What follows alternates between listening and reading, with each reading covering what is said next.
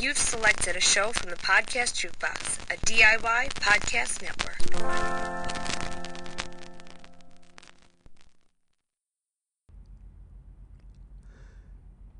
Crippled Content Creations and Podcast Jukebox present Disability After Dark, the podcast shining a bright light on sex and disability, with your host, Andrew Gurza.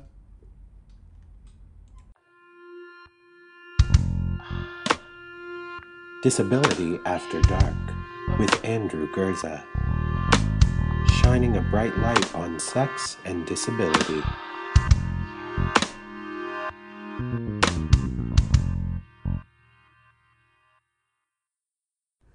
This episode of Disability After Dark has been brought to you by Come As You Are. Come As You Are is Canada's only worker owned co op sex shop. Trans owned and operated, Come As You Are carefully reviews and curates their selection of sex toys, books, and DVDs. Now you can get 15% off your next purchase at comeasyouare.com using coupon code After Dark. Hey there, Disability After Dark listeners. Want to let you know that over the last year, my sister and I have been working to try to create the first line of sex toys for disabled people. Maybe you've seen me put that on social media. Maybe you've seen all those things. So we are currently working on getting the money to raise the to on getting the money to do the research to make the first line of sex toys for people with disabilities. And we're almost done. And we're a, we have about three, two and a half weeks left to get a, about $4,000 to make this thing go. And I'd love your help. So if you head over to deliciouslydisabled.ca and click on the donate button, you can donate as little as you as little or as much as you can to make this go. Um, and to, to help us design the first line of sex toys for disabled people. We're working with awesome researchers in sexuality and disability at RMIT in, in Australia, and we just need your help to get the last bit of money. So if you want to help us, go to deliciouslydisabled.ca and click on the donate button. Content warning. The language, content, and discussion found within this episode of Disability After Dark will be explicit. Listener discretion advised. Hello, hello, welcome to the show. Thank you so much for clicking on this brand new episode of Disability After Dark, the podcast shining a bright light on sex and disability. I'm, of course, your disabled Dick Smith and host, Andrew Gurza, and get comfy, cozy, and crippled because we're going to shine a bright light on sex and disability together today. Let's get started. First things first, we were doing the episodes every Tuesday, but then I decided, I asked some people on the Twitter sphere when they listen, and they were like, we listen mostly on Fridays or the weekends. So I thought I would do episodes on. I'm probably to release them every Saturday now. Saturday, probably like 2 o'clock or something. And then that's when they'll be released. So Saturdays at 2 p.m. Eastern Time. And if you're a Patreon supporter, you will get the episodes one day before. So if you're a if you're a Patreon supporter, you will get the episodes on Fridays at 2 p.m. via your Patreon. If you want to support the show, you can go to patreon.com slash disability after dark and pledge $1 a month or more to keep the show going. And some people this month have done that for us, and I want to give them a shout out. So let's do that right now.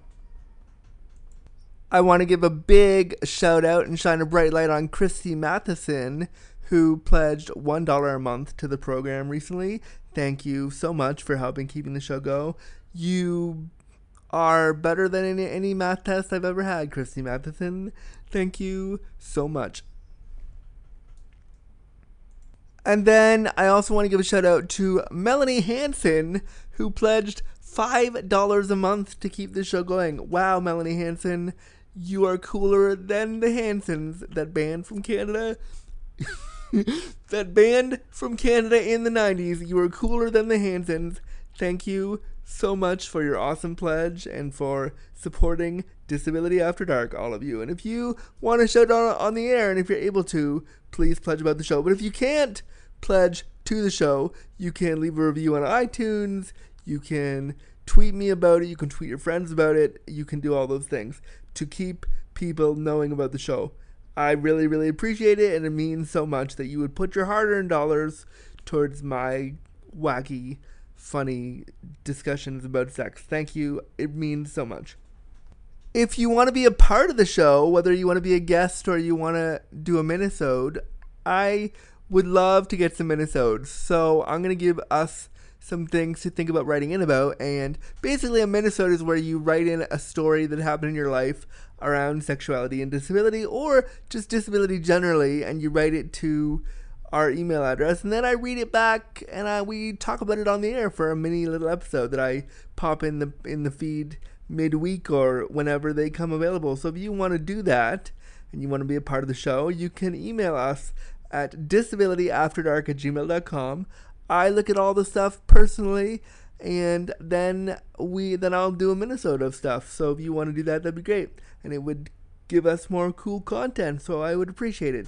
So let me give you some ideas for that. I want to hear about bad breakups. I want to hear about times you had to come out to to people as a disabled person or as a queer person or both. I want to hear all those stories and I want to hear funny stories too. We did an episode, a minisode way back about funny sex stories about disability. I know we have some, so send those in too.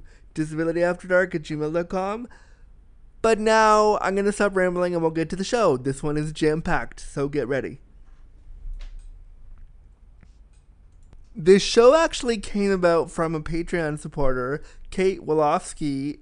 She became a Patreon supporter a few months ago, and she sent me some dollars to keep the show going, and I'm so thankful for that. But along with that, she sent me a beautiful, like, four page letter of why the show's important to her, what it means, and how how grateful she is for it. And I read her letter, and I like teared up with joy. I was like, wow, this show is really impacting somebody. This is cool. So she said, I'd love to chat with you and I just want to have a talk. Can we talk? So I said, sure, let's go, let's go on like Zoom or Skype and give and have and say hello. And we did that. And we ended up talking on that Skype in our first hello meeting for, I swear, about an hour and a half and just laughing and geeking out together. And she told me that both her husband and herself were disabled and they wanted to talk about sex. And I was like, that is a fucking cool thing. I want to have you on the show. So this is basically that conversation with both Kate and her husband Aaron, where we chat about their experiences of sex and disability as a disabled couple. And it's really jam packed. The whole episode's like two hours, and I loved it so much. I didn't cut anything, I kept everything the way it is supposed to be.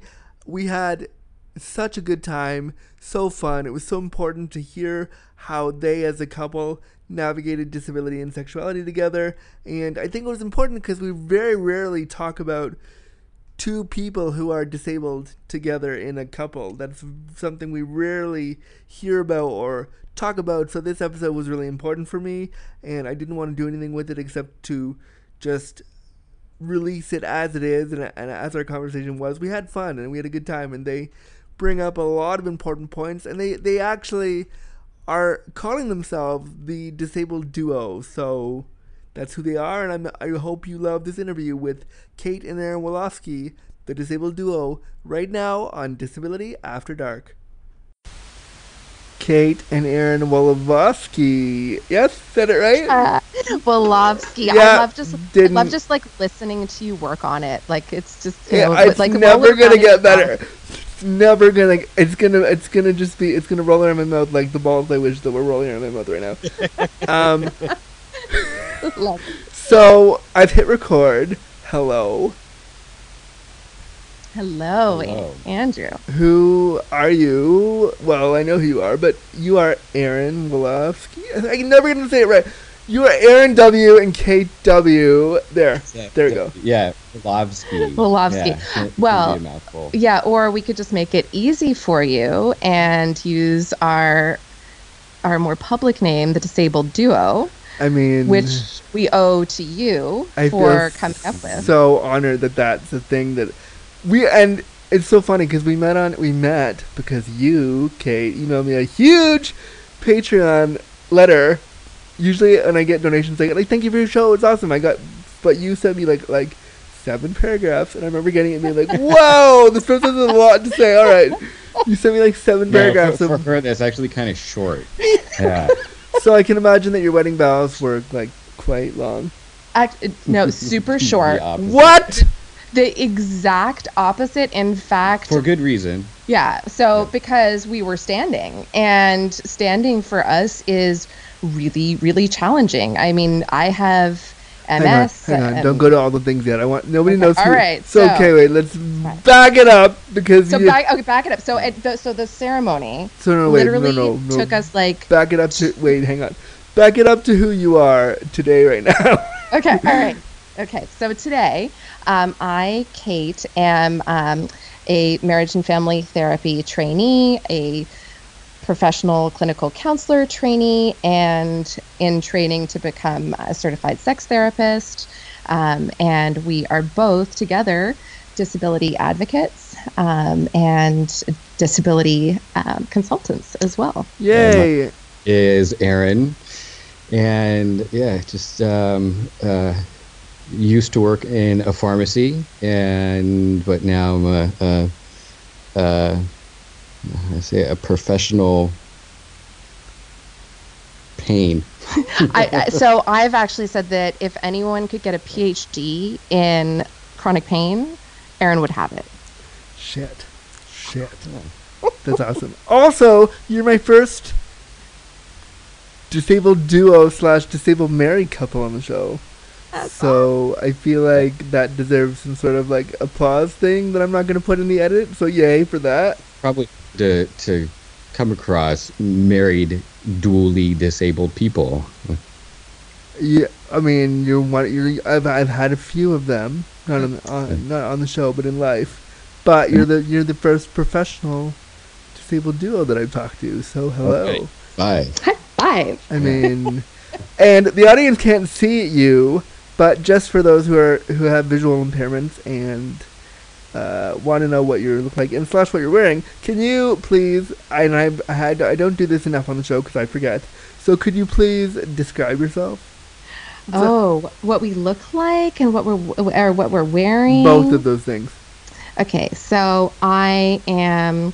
Let's see. Um, I'm a white woman, cisgender, heterosexual, um, blonde hair, blue eyes, um, disabled, sometimes visibly disabled, sometimes invisibly disabled, and I am sporting a super sexy black T-shirt that says "Disabled people are hot." Amazing.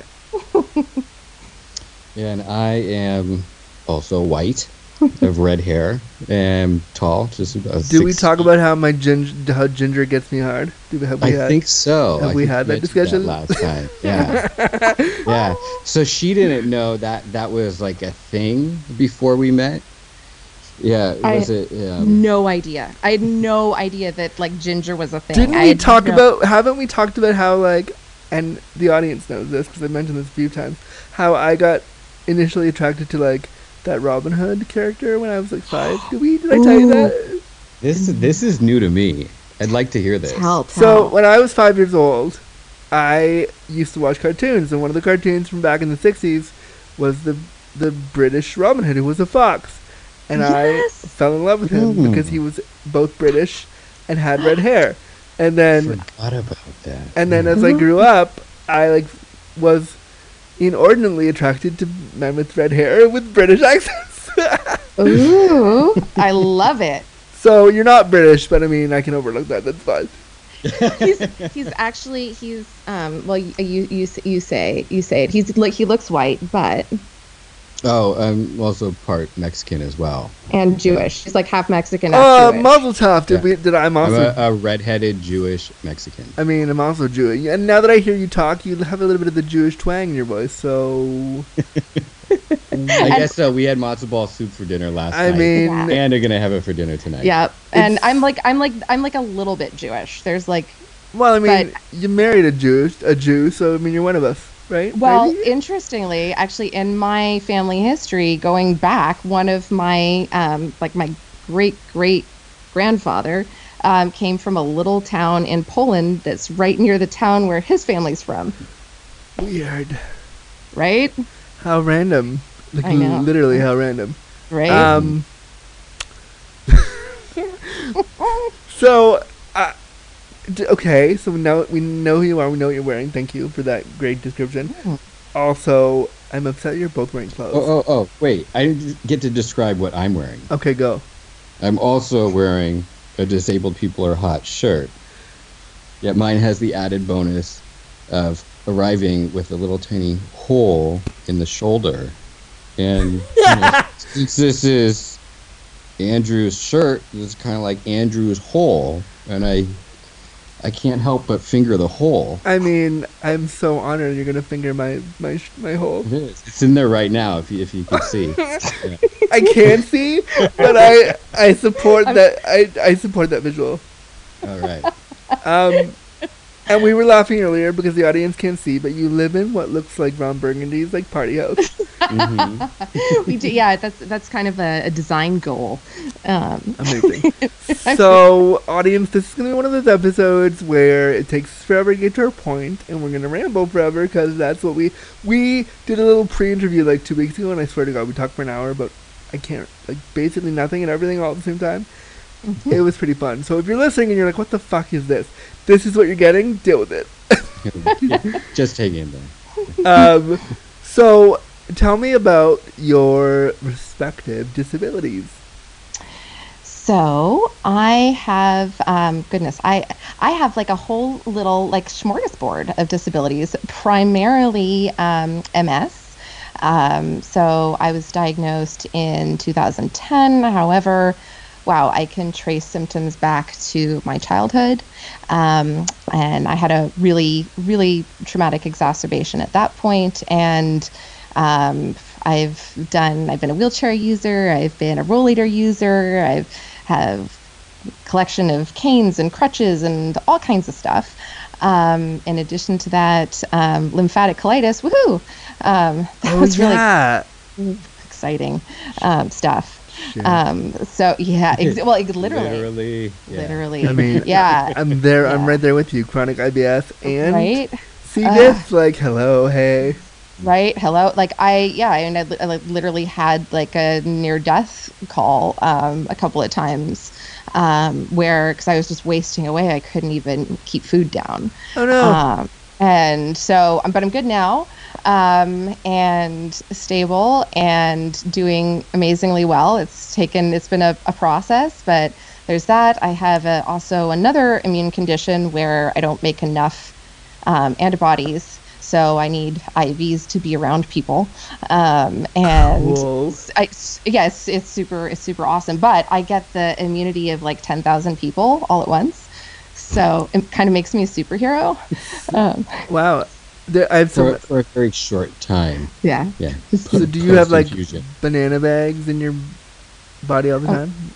Oh my gosh, yeah. I so I actually have like a whole kit of stuff that I bring around with me all the time. I'm like the face masks, the you know, the like hand sanitizers, the everything. Like um I think if they had like like a bubble that was cold that I could live in, that would and still communicate with and touch you, that would be good. So you're Yeah, but bubble you- girl. She only has to go in once a week to get the infusion and get her banana bag in. Yeah. that sounds. That sounds. I mean, fuck. That's your whole. That, but once a week can be your whole day.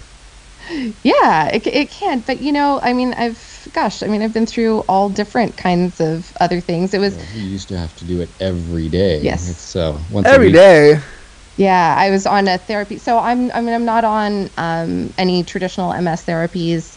Um, I was living in Montreal when, when I was diagnosed. Cool. Um, so we were kind of neighbors. Trying to remember um, my French right now. Oh, oui, oui. Bonjour. Bonjour. Come on. It I, sounds like you know as much French as I do. I'm, I mean, you know what's sad? I knew when I was a kid, I was raised by French nannies. I'm, it's, it's, sha- and I live in Canada. It's shameful that I don't know more French than I do. yeah, but you live in Toronto. So, I mean, but again, not a lot of, yeah. Toronto is not the center of the universe like we think we are. I should know more. Well, it, it is anyway. If you want to speak French anytime, on peut parler en français en tout temps. Yeah, what she said. Uh huh. I, and I knew what you said, but my brain is like must figure it was out. like, we, I was like, we can speak French anytime. no, I got it, but my brain was still like, what? I don't know how to do this. Uh, it's actually, you know, it is. It's a great brain exercise.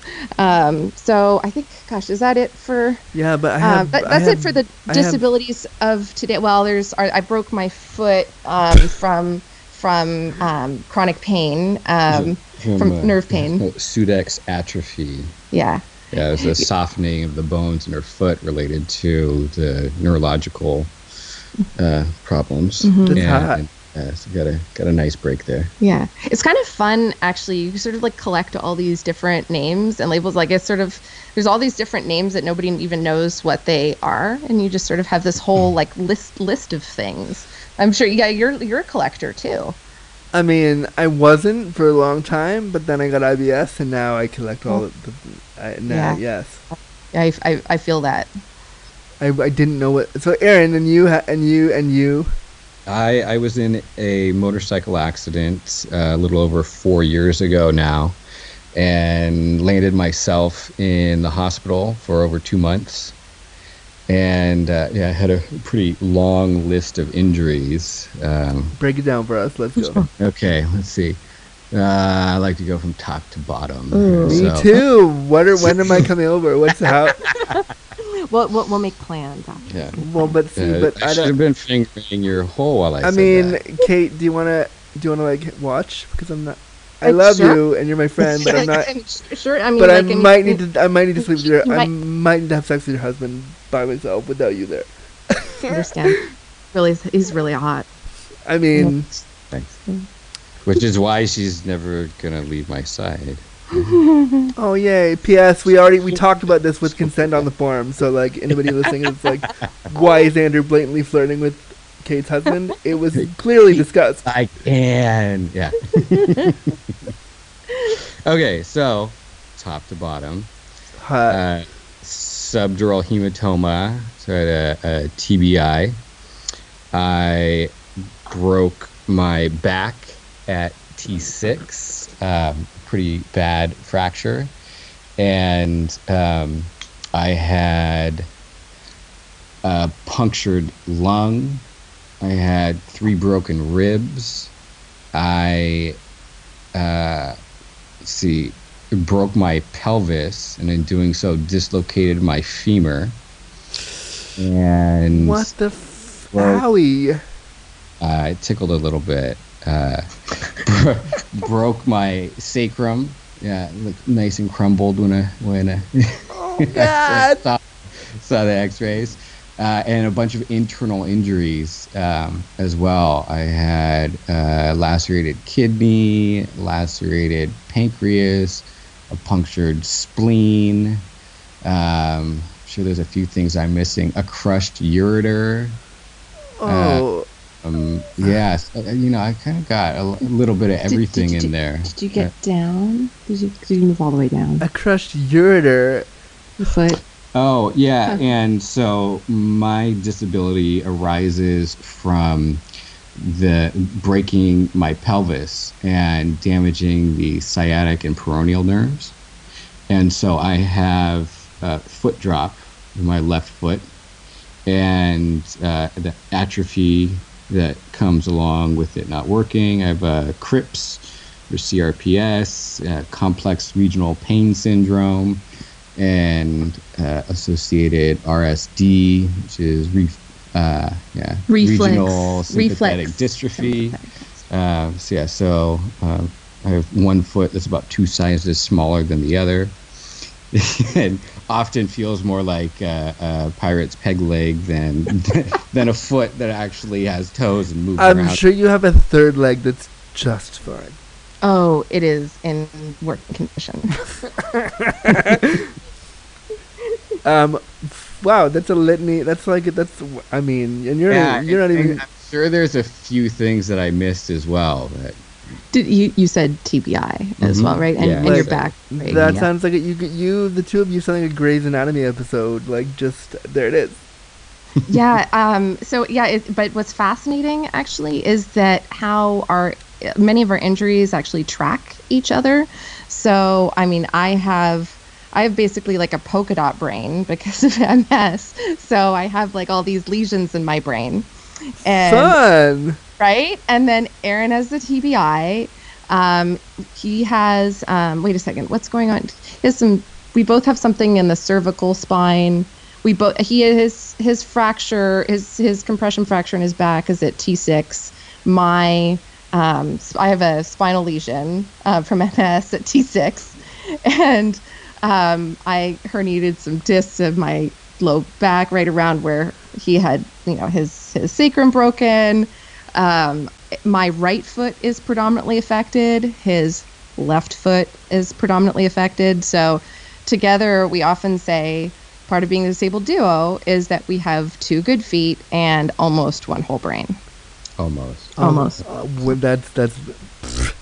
I mean, there's so much to unpack there. I don't know where to even begin. Um, so, so you both became super disabled at different points in your lives.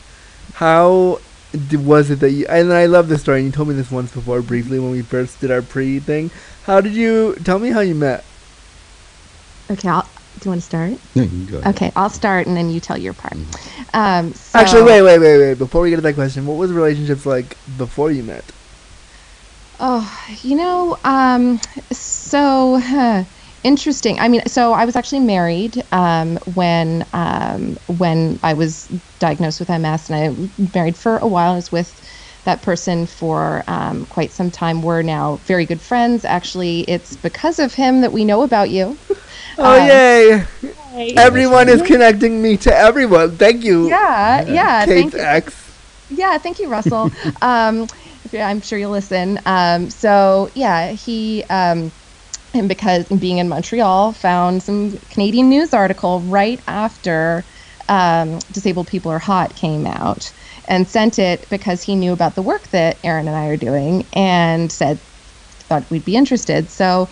Um, so I was with him for quite some time. Um, you know, when I got sick, things just um, didn't quite connect.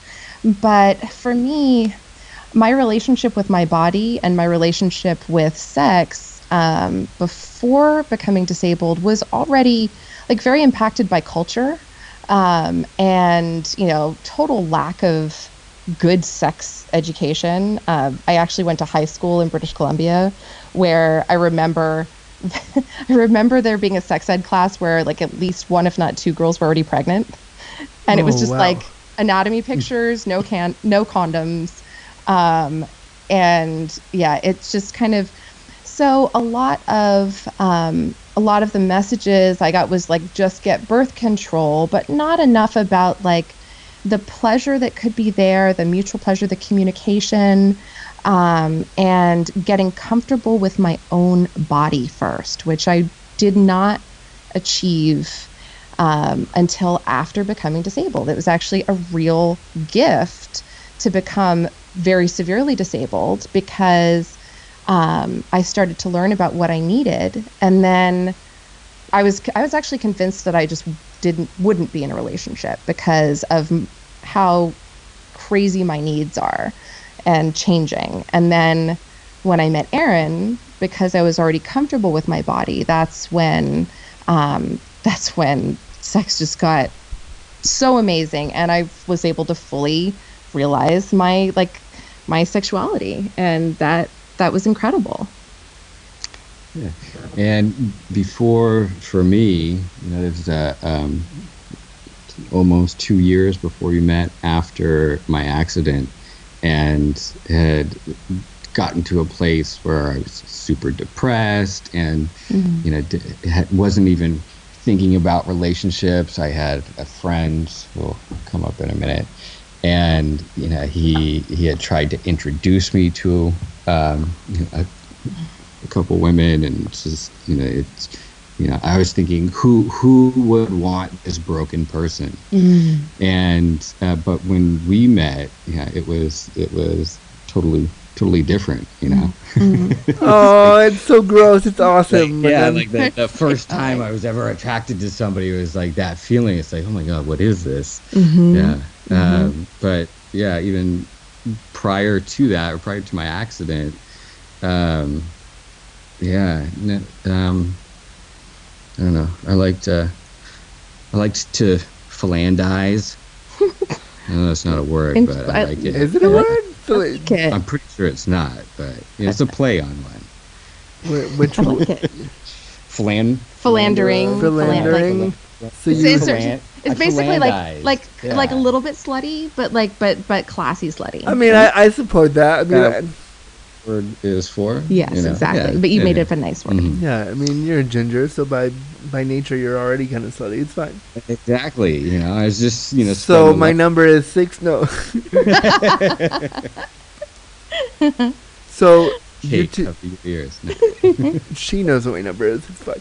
It's all in all my emails. It's right there. Um, so you two met. Then how did you meet? So this is so ridiculous. Like talk about internalized ableism. Um, Let's we met. do yeah, yeah, let's do it. So we met at Gold's Gym. right? Yeah, I know. Just yeah, la- like it's it is so laughable. Um, it's so ridiculous. The two So- broken people met at Gold's Gym. Yes. Two broken yes. people, Two yeah, two like super broken people who like had no business being in there. Um and I was there because so one of the things so um hey spasticity it's one of my big um big symptoms. Yeah, Um, me too. Hey. Hey.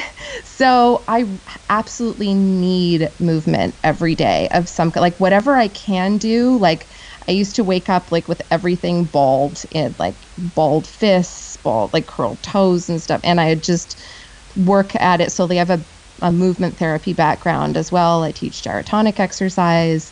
Um, which thank goodness I learned how to teach before I got like right before I got sick, um, my, with my big exacerbation. So, um, but when I would come here, I wasn't living. Uh, we live in Carmel, California, beautiful place, but I wasn't living here at the time. My mother lived here, and I would come to visit, and being away from um, access to equipment and um, I was I had just gotten to the point where I was starting to feel honestly I was feeling cocky, like cocky in the sense of I've, I'm out of I've been out of wheelchair for I've been off of walkers I've been off of canes I'm doing great I can exercise I can lift weights I'm going to do everything I thought I could never do again.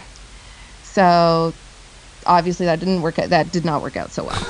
Um, like, that was like that was like a ticking time bomb for another exacerbation. But um, I was trying to do things with weights which were like hurting me.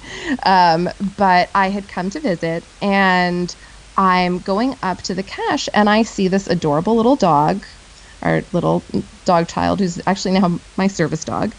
Um, and she's so cute. And I go down to pat her and I ask her name. He says Lucy, which was the name of my dog and everything when I was little. Oh yeah, I remember this story. Yeah, yeah, okay. Never met another dog named Lucy, so I'm shocked and I look up at him surprised and I go, "Oh my goodness!" And I look up at him and I think, "Who is that?" And then Let's see. Probably have to go back a ways. Oh, uh, that's let's see. true. Oh, When. Uh, I forgot. I even- anyways, um, part of my symptoms with the Crips is uh, extreme sensitivity to temperature, especially cold. Like any change in temperature hurts, but it hurts more when that changes towards the cold. And uh, if That's why you live in California. it- it- well, yeah, you know, but Carmel in particular um, is so. I mean, it's on on the ocean. Um, it it can be cold and foggy and windy sometimes, and you know, it can change throughout the day quite drastically. Um, and I was living downtown, and I have a friend who lived out in Carmel Valley, which is not that far away, but it's you know, easily 10 degrees warmer um, than than it is here in town. and so I had moved in with him to just be somewhere where it was warmer because I was, I was in pretty pretty bad shape. Um, and the you know the temperature sensitivity was just killing me, and so I moved in with a friend, and for it had been several months um, that I had lived with him before Kate and I met, and he had been telling me this whole time. He's like, you know, I, I, you know, there's somebody at the gym, and she's got a friend, and she, you know, she wants wants her wants you guys to meet. His, you know, he was, wasn't specific, but this is, I think he said, just you guys could relate. and uh, I'm going to interrupt for just a second to say that that person was a friend of mine. The other girl was a friend of mine, and she said to me that she wanted to introduce me to basically to Me. Aaron um, because he'd been in a terrible accident and was in horrific pain, and I am too. So you guys should talk. And I said, you but you but you didn't know who I, I, was. I had no idea yeah. who he was. I had absolutely no idea when we met. But I told her, I said, it's absolutely so ridiculous. Just because I'm not going to walk up to someone and go, hey, I hear you're in horrific pain. Me too. Let's, go for a coffee about it. Like, Right? And but but cra- yeah, but crazy thing. which like, Aaron couldn't drink because it's hot and then his temperature would it would fuck him up. And then so I mean, I love my coffee too. Yeah. Yeah. and okay, so back to the story. So I lived with this friend for several months, and you know, he kept saying, you know, you need to meet this person. You need to meet actually the the friend that wanted to introduce us, and. Uh, and I was in such a bad state and depressed and just kind of angry and I was like I, I don't want anything to do with anybody. And you know so it's like I'm having a hard time being around the people that I like. I'm not going to want to meet somebody new. Yeah, whatever reason.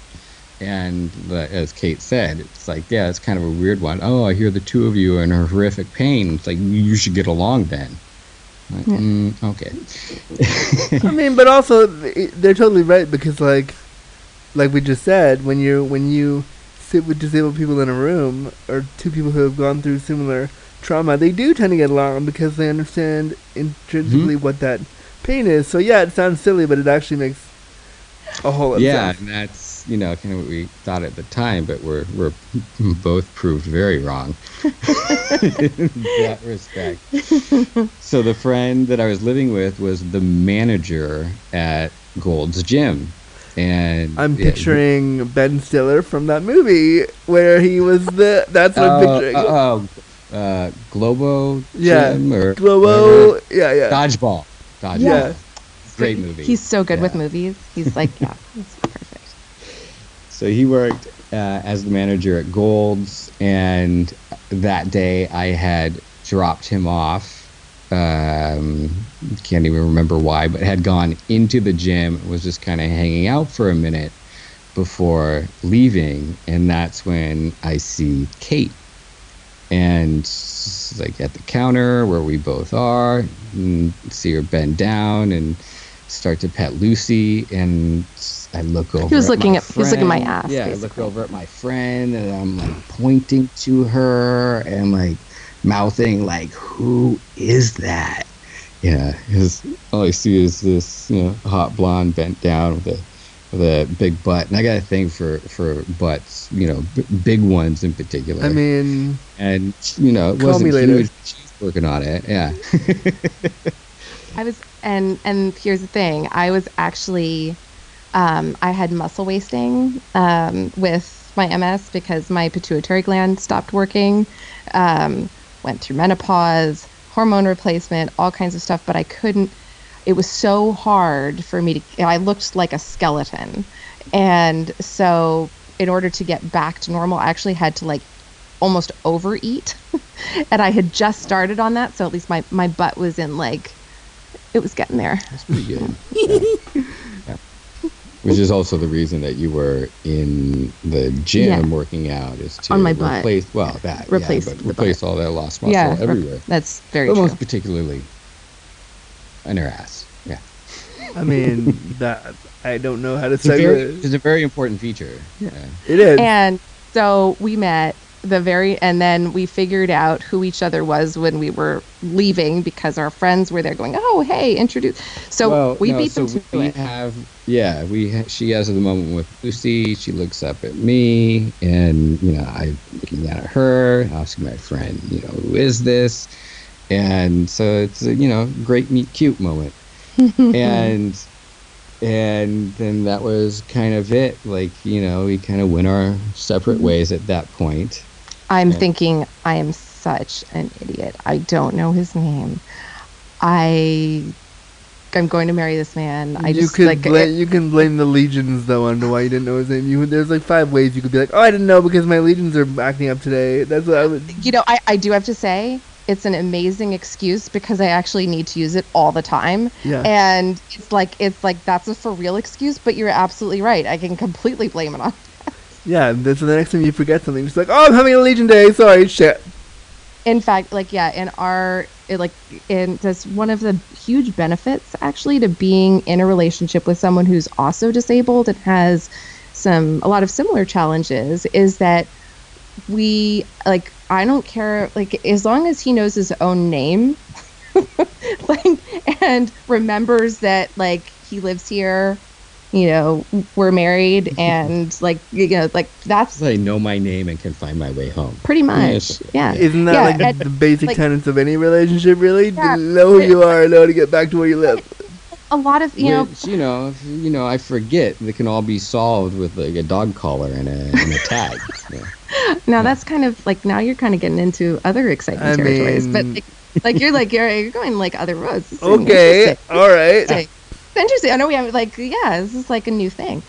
That's good. I like it. Um, so um, yeah, it's it, what's interesting about it is like you know typically you know like even in the movies or you know relationship books you know you're supposed to supposed to quote unquote remember anniversary dates or remember um, you know somebody goes to the store or you forget something there's so many types of things like that during the day um, where you know we can see other couples get into arguments about but for us like every like there's just everything kind of rolls off of our backs and it just sort of flows because we understand the way our brains work and you know we just kind of flow with it And you have to because, like, it's what? disability yeah, because what's the point of fighting, of worrying about the little things when tomorrow one of you or both of you could have a thing that's way more bigger than like, oh, I forgot the milk. Fuck.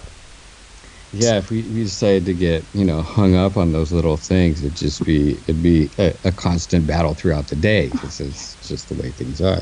Yeah, and like no matter how many post-it notes, reminders, and post-it notes to remind you of the reminders, or notes on the hands, or whatever it is, you know, forget what that's for. Um, yeah, and i'm like, I, will say, um, you know, I'm, I'm I'm capable of, you know, we're both capable of, um, you know, having a like a certain amount of professional activity, professional life, but as far as like the littler stuff, like you know groceries, appointments, and like other things that are not um, within this the scope of um, like meeting other people like you. We remembered to meet you. Yeah, good. Did you write it on a post-it? Do I have a post-it somewhere in oh your my house? gosh, you still have post-its. You have post-its. You have reminders. You have contacts. You have like spaces in the calendar. You have like you have um, you have pole position. You you have a constant presence in the house too because Kate's you know she's trying to catch up on all I of your mean- podcasts. So you know half the time when I'm in the house and I'm not in the same room as her, it's like I can hear your your voice echoing throughout the hall. That both turns me on and terrifies me all at the same time. I'm not sure how I feel about it.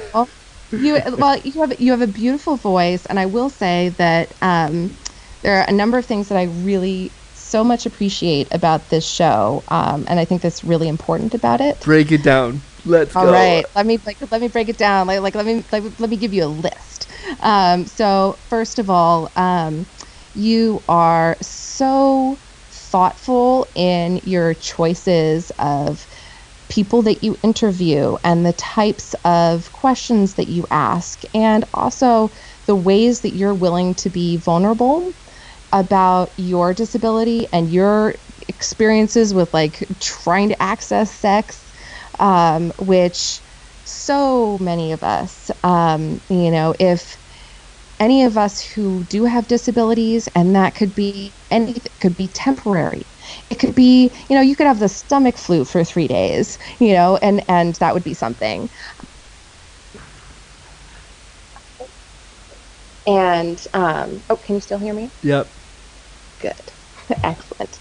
Um, I think um, I think the computer Oh, battery actually needs to okay. plug in. Aaron, Aaron's going to take care of it. He's always fixing things.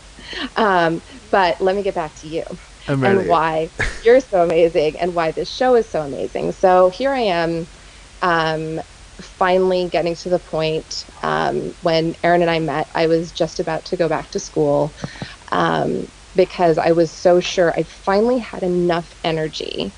Um, and I had been trying, you know, for a couple of years, I was there was a long time where I couldn't do anything. I was really bedbound and um, in such writhing pain, insomnia, um, narcolepsy. It was really, it was, it was, you know, uh, just such a, um, such a rough time. There's no way I could have done anything. And so as soon as my energy came back, I was searching for something I could access.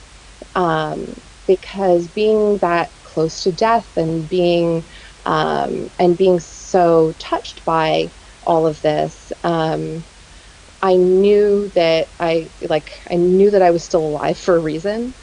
Um, and while I was in an IV clinic, um, I was peer counseling a lot because the doctor who was giving me, my IVs would always um, pair me up with people who had um, it's mainly infectious disease and it was more short term for them. So he would often Yeah. pair with these people and I would chat them up and um, and uh, so many people when I was diagnosed with MS would I start getting phone calls. Oh, my sister has it, my mother, and my, um, you know, would you talk to them? And I realized very quickly that um, everyone was having their own experience of the diagnosis. Everyone was having their own experience of disability. Even people who'd had disabilities their whole lives as they grew up, as they, you know, became like sexually mature, as they became, you know, there were all these new questions, and everyone is living the disability.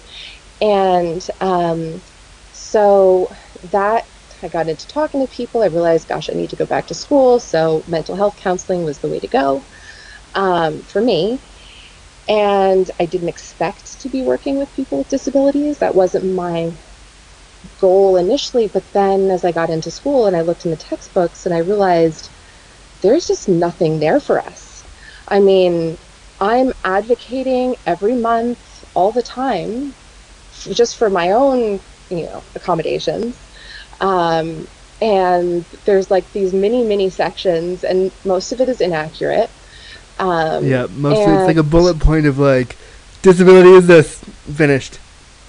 Right right yeah and yeah like yeah um yeah uh yeah disability is a lot it's like it's heavy stuff yeah and you know these ridiculous like models like which drives me crazy like a like a, a model of understanding disability it's like have you guys spoken to people with There are two, and they're both horribly wrong and outdated. I know, and actually, well, yeah. I mean, I, I, I'm um, building a collection. So, um, the end of this, anyone reach out to us on social media, emails, whatever, um, and yeah, let us let us know um, if you have any other books that you really like, because I'm trying to find what's there. But the truth is, Andrew, that like you're creating a living textbook that everyone in practice as a clinician, doctors included, should be hearing. Like, this is, like, it is so important what you're doing. Like, I'm listening to you, I'm listening to everyone on the show, I'm hearing you, I'm hearing myself, and um, this is what I think is the most important.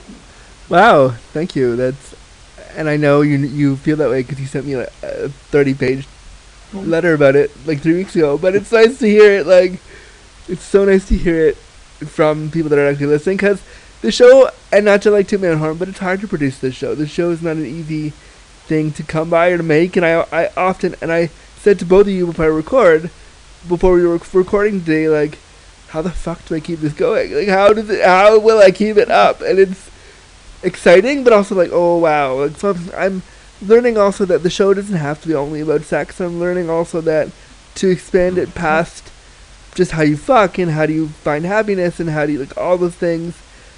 I'm trying to make it so much bigger than just a sex show because what I'm learning from doing it for almost three years now is that there's more to it than that, and I need to grow it out.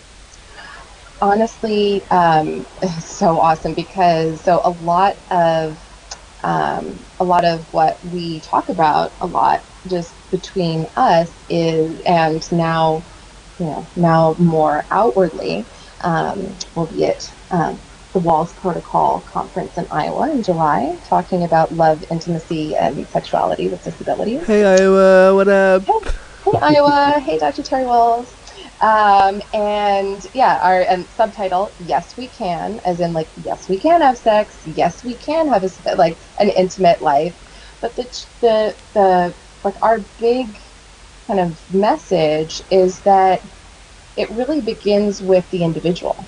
So like you know we're not just speaking to you know cis hetero couples or anything like if you don't even have to have a partner you know to be you know be asexual it doesn't necessarily matter but to have a relationship first with your own body Yeah. and when you're feeling awful like you know you know like ibs acts up like there's times when you know like penetrative sex in any way is not a thing that happens. And you know or orgasms don't ha- but but you can stay connected. And it's that that intimate connection that hey i'm there. I see you.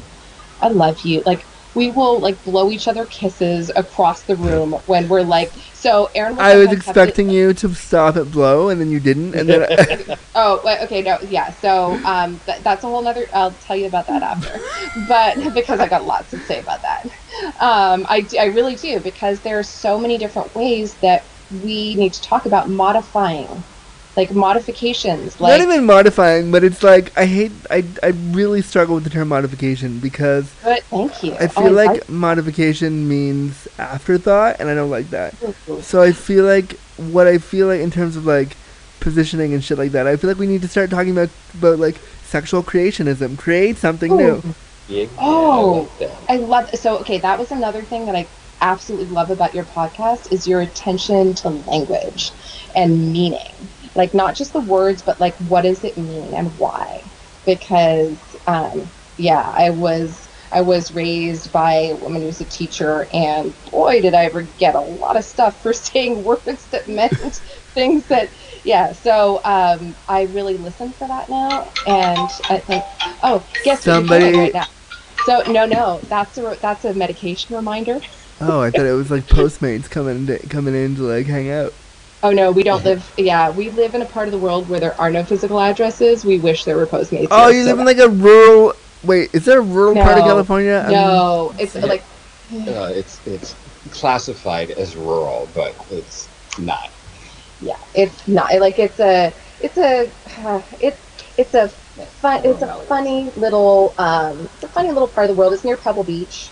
Okay. So it's made famous by um, Clint Eastwood was mayor here. It's like a little. I mean, I can't Post- applaud for that because the more and more I hear about Clint Eastwood, the more and more I hear he's like a misogynist shitbag of problems. So cool, I guess. Yeah. Yeah, well, th- that's what it was made famous for. He's not mayor here anymore. Um, but the interest, so it's an interesting town. Um, not super What is? accessible. Yeah, I was just gonna say like, what's the accessibility like there? um, f- quite challenging to be honest. Can Um, cripples get to Carmel? Is my question. Um, yes, absolutely. If, if like if you call if you call us, yes, yes, yes. Um, I, we, you know, we will make it. We will make we will make anything accessible for you. I'm sure. Like I'm on a mission to get you here sometime. So, if any gimps out there are close to Kent Oh. Carmel or want to bring me there or want to meet the disabled duo, let them know. I actually I think it would be super amazing um, to even have you come and speak to.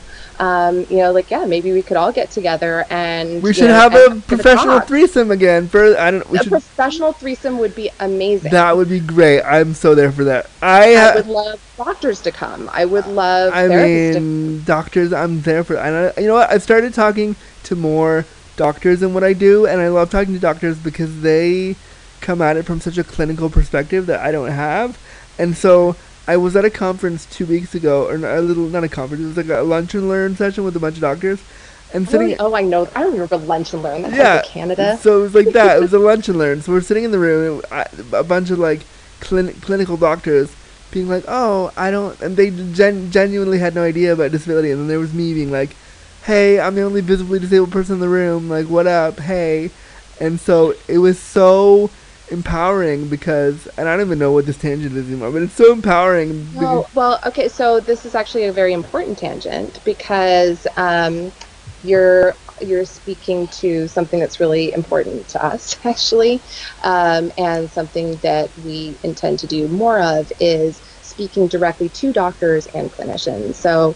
Um, I mean, I welcome doctors in my practice because one of the things that I um, that I serve as a mental health clinician is individuals with disabilities, but also their whole families, and you know, doctors who treat people with disabilities and who may have compassion fatigue or not know what to do, might not have any idea what to do with a certain case. I can't tell you, even before I've gotten to this point, how many people, my professors, um, professionals who've been in practice for decades, have been consulting with me already about, oh my goodness, I have this case, I have a disabled person, no one's touched them, what do we do? Like, and I realized there's no education about re- it. So There really isn't. There's like, and it, it's so shameful because when you're a disabled person and you get sick, as I'm sure you, you both thought when you first got sick, you're gonna go to the hospital and someone's gonna know what to do, and it is terrifying as a disabled person when you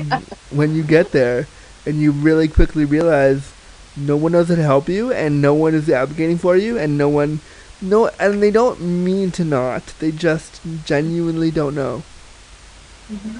That is that is so true, and that was a big fear for me um, for a long time after being diagnosed, particularly because I didn't follow the traditional protocols and didn't respond well to a lot of them, and something happened to me, and you know someone was around that I didn't know what in the world like.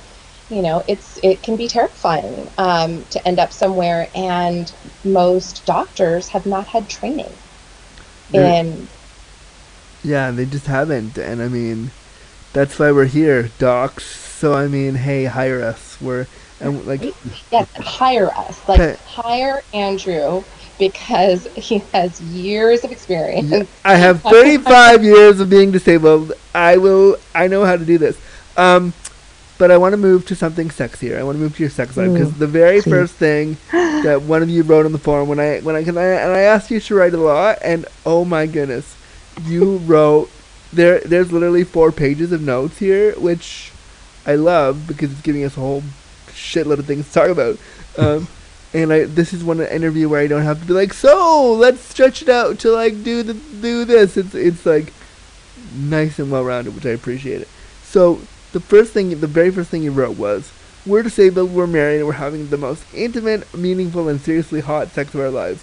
So break that shit down for me, one of you. Do you want to start? Or you want me to start? Oh, so yeah, I'm I'm I'm like more the talker, and then he'll jump in and say like the sentence that says it all. Oh, I know. I figured that Um, out. I figured that out. yeah, Like, he's too- he's like he, he's like the he's like the thesis statement to the like the essay that I so you're like the body of work, and he's like the like. Oh. And my end point is boom. This like that sounds so sexy. Like I just gotta say, like Let that's, that's like just- I'm the body's endpoint. Like okay, wait, that's amazing. Wow. Um, so yeah, that's like uh, you can tell where my brain went. So um, yeah, it's so one of the things that is so amazing about disability is that we have to communicate, right? Like, you know, you got to you have to explain things. I mean, you have to explain like, okay, how are your bowels today? How are my bowels today? like, you know, but like seriously, like, you know, you have to like, how's your pain today? And you know, with MS, every day is a surprise party. You know, so um, I don't know who's showing up or you know what's going on um, and you know some days my hand could be like locked in like a little ball which Oh my god! I so bad hang on. Yeah, your hand being locked in certain positions is great for Aaron. Oh it's super great i'm like so yeah this, Oh, this is yeah, this is more than super great. it's a it's a super big bonus like yeah when you're like yeah when when you're me and and I have a dick around it's because like because I can I can Dick Smith, as you said. Um, I mean, you're an honorary Dick Smith. and I appoint that to you. oh. Do I get like a Oh, it's like certificate? you've been knighted. I, I do feel like I've been knighted. Uh, that's special. Are you knighted as a female identified person? Is it a thing? I don't know. You can be knighted as a woman, right? Yeah. Well, yeah. I mean, like, I'm just gonna say, like, any gender is possible. I ha- actually I have to say, Aaron's been awesome as I've been in school, and I've been writing essays, and you know, sometimes I'll write things like, you know, as a woman, and he'll read it back to me, and he'll say, "Wait a second, what does being a woman have to do with anything?" And uh, you know what? Anything that you're writing about. anything that I'm writing about. It was a really good point because it really didn't have anything to do with anything. Um, and I, it was such a great point that I tend to focus more on the human experience now. Like, what are we experiencing as humans? And I'm coming back to the sex I'm, I'm getting ready. Back coming sex, back yeah. to the sex. So the the thing about us both being disabled is that we understand our different needs and it's humorous to us. So like we usually we go with humor. we lead with humor. So like you know, we'll both be in a lot of pain with our feet up. Aaron sometimes in a lawn chair in the living room because it's most comfortable. It has a zero gravity situation. Amazing. Um, and yeah, I know. Like we're we actually I think are probably well, thanks to you, Aaron's something of an inventor. So we're kind of a like disability hack thing because there's not there's not a lot out there for us in terms of you know positioning stuff. So what we do is I'll be lying there and this is like just one example and I'll be like and I'll want to come to him. I'll want to go over to him. You know, I want to like, you know, like you remember, like when we were growing up, Cosmo would be like, "Hey, you know, like saunter on over to your guy, plan plan to kiss on his." So yeah, that's not going to happen with me because I can't like I can't wear the shoes. I can't wear the sauntering over. That's like super painful. So if also, like, who saunters anywhere today? right, right, like yeah, Whoever has sauntered over to their partner and been like, "Hey, want to have some sex?" No one does that. Right yeah i mm-hmm. like I actually have this thing where i'd love to add up financially what it would take to accomplish a lot of the things that we're told would be super sexy in terms of surprising your partner with like the lingerie and the dinner and the this with a disability uh, That hey, you, m- I may steal that from you. I'm making an episode. I, I think you should do it as an episode i think it'd be amazing I might have to steal it. So, so okay. So you're lying there, and he, and so then i'm like there and i'm like hey you want a blowjob and he'll be like Yeah. Ah! and yeah because like is that and he usually says that which is not surprising I mean, but who uh, doesn't want a blowjob? I right was say, well, yeah. well, What kind of question is that? Yeah. I mean, but like but I, Blowjobs I are mean I really I so enjoy it now like I ne- I've never enjoyed it so much as I do now I really enjoy it was it hard for you? Because I know, I know that sometimes with muscle things like giving blowjobs can be hard because you got to open your mouth a certain way, and then there's a you have to like you can't bite his dick, so you have to. So here's the amazing thing is that I've found that particularly over time with our trust level that I've been able to just Are you like, about to tell me that you? oh my god, I'm so scared. Yeah, keep going. Oh, like I mean like I like I can probably almost like I can probably almost swallow his balls like at the same time. That so, wasn't where I I'm thought you were just saying, going. I thought you were gonna go. You're gonna tell me that with your trust level, he lets you bite his dick, and I was gonna be like, wow, that's. no, although like I will say like Oh, it to- totally would. Yeah. oh, would. that's Yeah, love. That's And love you right there. There's muscle going on, and you know, so there's a certain amount of uh, scrapage that happens that you know you just uh, overlook. You know. So It's like like and so I so yeah, that is love, Andrew. Like that's love right there. I mean, like that's that's like that's that's like literally that's the definition of love. I will let you put my dick in your mouth and maybe bite it if you needed to. I'd be okay with that. That's love. but so in order to even get there though, it's like a 30 minute setup. so like so all I can say is anyone that thinks that spontaneity is necessary, um, yeah, you're wrong. Um, it's actually the whole setup. So it's it, it's like 30 minutes of building pillow forts in our living room to make it possible. So like I need to, and every day it's different for me. Like I need to prop up my foot, and I need to do this, and I need to do that because if I were to just go over to him and start giving him a blowjob, he wouldn't even enjoy it because he would see me in pain Aw. and he would see me suffering and that wouldn't be fun for him If you need someone to tap in for you, all about 30 seconds if you're not in a comfortable Oh. position. good point i wouldn't be able to i wouldn't be able to take my time so it's pillows and it's like he'll sit down and then he needs his neck supported and then he needs like you know and then it's like you put your foot over my foot and i sit on the floor like we, we actually bought chairs like we have blowjob chairs um, i'm not kidding I know, because- which is why it's so much better. um, and because and, and I'm saying this because I think I think it's really important that we. I hope one day that we're all you know rolling, walking, whatever down the street and hear people talking the same way we're talking now, and that it's normal, as normal as it would be like, oh, I was eating dinner, right? I read something the other day that said that like Even though I hate the word normal. that like ableism is the is the one discriminatory thing that's going to take like 200 more years to eradicate or some bullshit. So Mm. I don't think in our lifetime that will happen, unfortunately. But it's a dream. Well, But keep talking like that. It'll probably run, rub off on someone. ooh, rub I mean, off. I hope somebody yeah. rubs off on me soon. I Yeah. mean, what? right? Like it's almost your birthday. I think people should be rubbing off. I mean, by the time this comes out, my birthday will probably be done. But yes, I totally Yay, happy yes. birthday! I'll sing to you too. wow, wow. So many gifts are happening right now. Um, but well, so to wrap all of that up, back to that whole point of why it's so intimate, it's that because we have to like literally negotiate most things, like check in every day. It's like, okay, wait a second, like what what are our options? It's always like, okay, let's break down what the options are today. Like here's what's working with me, here's what's working with you. What how can we make this happen? And I have to say a lot of that happens because of pillows and I want to give a little shout out to Liberator because um, we own a lot of their stuff. Um, Liberator um, positioning pillows um, are not incredible. sponsored, but if you want to sponsor me, Liberator. Um, so I so by the way, they know about you. So we Oh, called wow. them and we spoke to their PR people.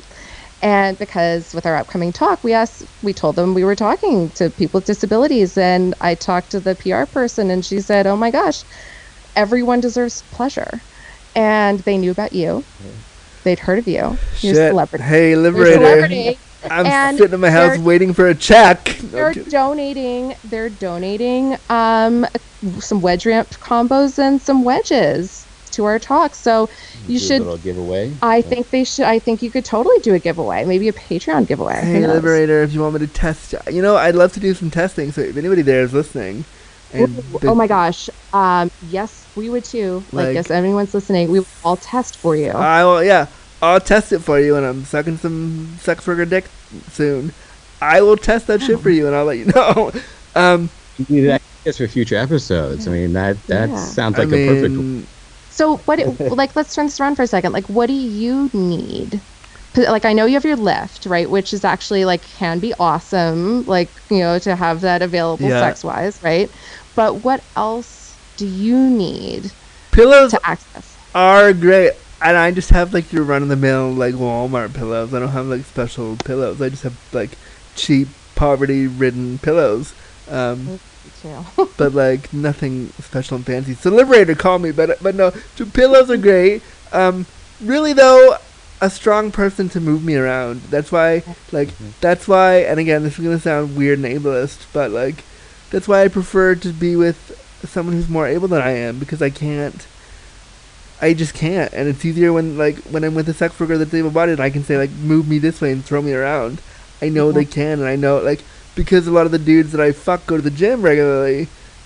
I know that I also know that it's it's so really it's not and yeah there's ableism in there I get it but it's also an access I need I don't know that that's 100% ableism. I think that's also just a level of trust because you need to feel safe enough because, you know, it's not like it's not like you have like a whole team in the other room waiting to jump in and help you. You need your partner to be able to like literally able to take care of you. and it's such a weird thing and I, like I struggle with that back in like one of the first episodes I did I struggle with like why am I in why am I really only into able-bodied men and it, I was a realization that like they can they can take care of me literally in a mm-hmm. way that disabled men or other people that I'm attracted to are, who are more disabled can't. And so I ha- I struggle with like how do I manage that? So yeah, so Yeah. pillows are great. Able-bodied people are Yeah. great. Um, more able people than I are great. Um, one of the things I would love to have that I haven't tried yet that I would love to try is like something to grab so that I can roll my body over. Like I'd, I'd all Mm. all these positions for disabled people. When I've seen things with disabled people in like Cosmo or whatever, like roll over to the side, and I'm like, I can't do that. My position is a dead turtle. Like I can't. What? Oh, I, so I like that's, that's that's like the cutest. I love that term so much um, because I've been there. Um, I like I've a- I've like I've been in that position and and stuck there, and it's such a good, it's so it's it's adorable. It, like it's so cute. It's almost sexy cute, um, and it is sexy cute. So Aaron is actually like literally making notes at the moment. Is he making a, Um, no- a big note that says dead turtle? Because I mean, No, it, Yeah, yeah. Well, I'm just thinking about different ways you'd be able to to so I turn, need turn yourself over, save your little turtle life. I mean, he he literally so one one thing that, one thing that you should know about Aaron is he is literally an inventor, um, and I learned this because over time, different symptoms that I've had that have come up, he's found he most romantic thing that he has done like there's like there's no amount of flowers jewelry whatever. It's the things that he's invented for me to like access like daily living things like to make me more comfortable with living in the world and So, Aaron, your idea of being romantic, and I love this. I loved it because I read this on the questionnaire too. So, your idea of being romantic is like, how can I make stuff easier for her in her day? Yeah, basically, you know, the I di- happier, more comfortable she is, the happier, more Then you get better blowjobs later because she can access the world. So, really, it's a win-win. Um, so true. Like recently, he and and the thing is, like, and I'm saying this because, like, I, you know, I need like your help to like convince me that, like, convince me, that, well, convince him that what he's doing is really important because there's so little out there for us in terms of disability aids. Like, what we've got reachers, we've got like you know all kinds of diapers, pillows, like whatever, but we Ye- don't have like we don't have enough like creative stuff. There's so much creative stuff in the world, but for example, I have urinary hesitancy, so sometimes I sit on the toilet forever. We've spoken about this. Yep. And like just wait for something to happen and we'll like be about to have sex and it's like super sexy moment and like, you know, about to and wait a second, I have to go I have to go to the bathroom because I'll get a urinary tract infection if I don't go. And you're like, so I I have, have to to go go to the bathroom for an hour. So, bye.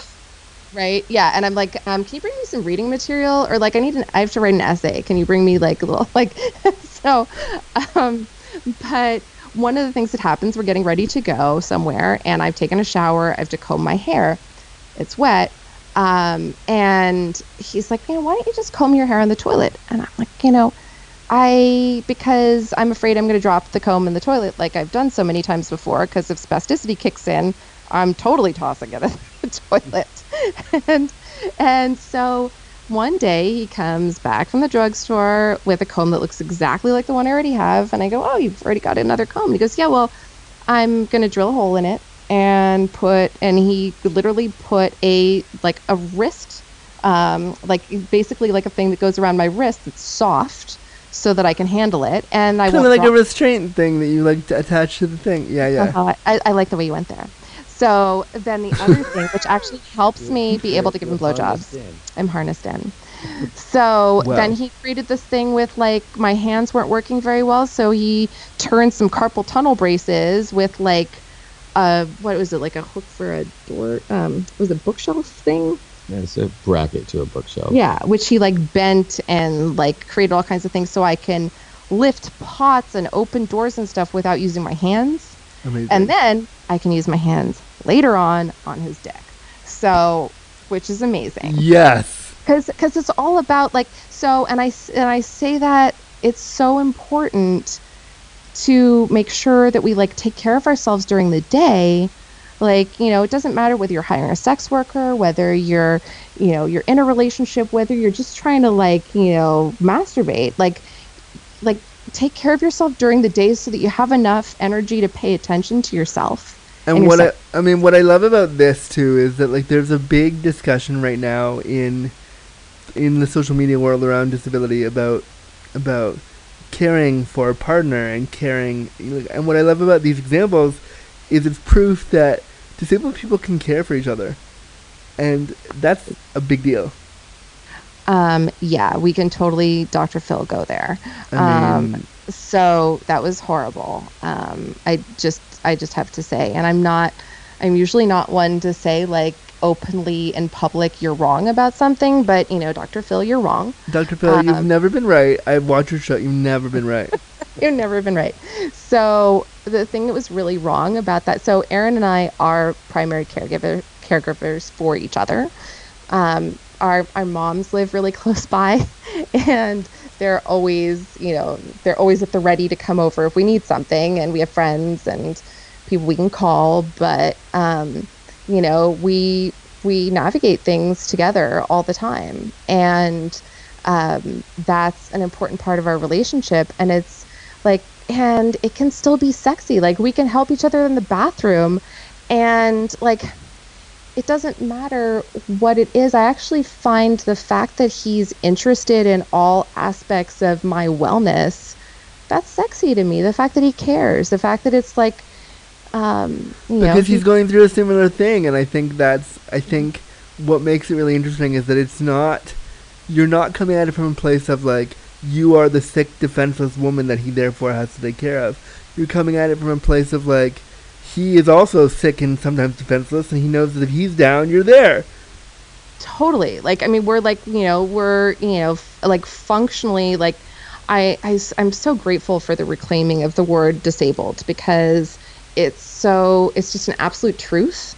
Um i think so many times that i encounter people like even just like this week where someone was like isn't that isn't that like politically incorrect? Um well do you have a but do you have a disability? Well no. Okay well um it's a fact for me.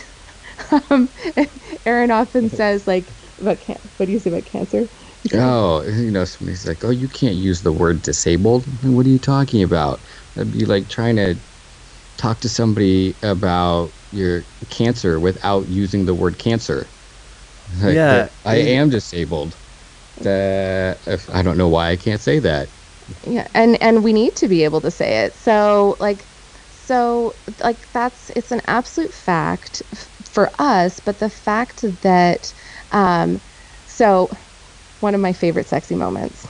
Um, break it is- down i'm so ready i'm ready So like you know we're like we're getting up. I'm getting up out of bed in the morning, and it was before we got the totally amazing adjustable bed, which you know like okay, uh, like privileged situation we were able to get. So oh it's a uh, dream i just like, today five seconds ago recorded an episode i'm, I'm i wrote an episode about me getting a bed and the drama Ah. about trying to find a good bed and the, oh my god oh my god i was about to say like so um there are so many things you could also do an episode about like how many things need to be um m- medical devices for disabled people Articulating beds being one of them. yeah i and mean they need to be funded by the fucking government they do they like they They're not luxury items, and if they, uh, I, I don't worry. They're- I, I wrote down the notes for the episode. It's coming. It's coming. yeah so yeah i mean like health canada i so remember um, so many things there um, because like how many things would keep us out of the hospital thank you very much like there are so, like our well first of all sex wise like our immune systems are better when we have sex our um, our pain is less when we when we have orgasms like you know if we can get into positions that are comfortable for us we're not showing up in the hospital Yeah, exactly. so, favorite sexy moment. One of. Oh, no, this is like this is a cleaner favorite sexy moment. So, Boo! well, oh, no, not that clean. I'm naked. I'm getting up out of bed and I'm struggling. Like this is right before our wedding. Um, I my broken foot. I'd fallen down the stairs like a few weeks before our wedding, and um, really severely sprained the foot that I'd already broken. I have tons of nerve pain in. It was excruciating, and I'm struggling to get out of bed. And it's like ah ah ah, ah. and I look back and I thought he was asleep and he's looking at me like he wants to devour me. and and I look back at him and I go, you know, like there is no point in our lives like we're good. Like we're good for like, you know, hundreds of thousands of years because if you thought that was sexy, like just you wait. Like it's going to be amazing. we're so set. Like we're totally set.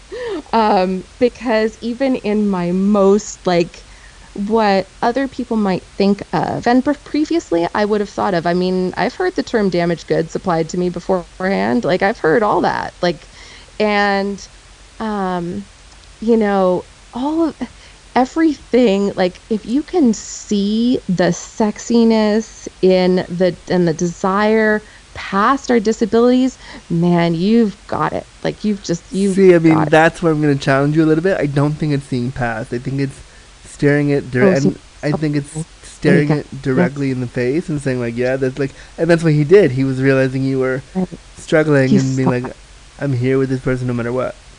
Mm. yeah Thank you for that correction. I love that. I really. Well, we know, it's funny because like three people today, somebody today was like, "I think we need to see each other as people," and I was like, "Okay, I get that. Why can't we see the disabled person?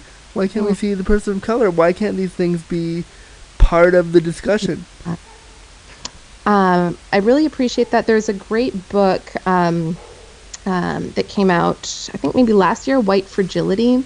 Oh yeah, it's um, on my list of things to read.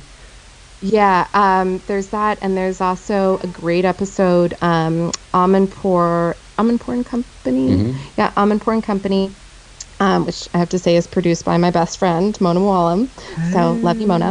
Um, and so uh, she had the author um, on the show, and it was it's really special, and I think it really applies also to the world of disability because we can be in situations where you know, feel like, of course I have friends from, you know, this and that, but we don't necessarily realize the words that are coming out of our mouths, right? And um, and how much has been internalized over years of like watching popular television yeah. or the newspapers. Totally. You know? Totally. I want to hear now from the quiet one in the corner. Um, that wait, hang on. That's his sexy voice. I love. He's a sexy phone voice, and he's using. I know. I I'm it. I'm hearing it in my ear hole, being like, "Oh, that's great." Um, that hole. but I want to hear about how all of your disabilities affect affected Aaron for you. Your your sense of masculinity and your sense of like being a dude. Um. Yeah. It was. It was. Yeah a pretty major change from my you know day to day life. You know, like I said, I was in the hospital for over two months, and during that time, couldn't sit, stand, or walk.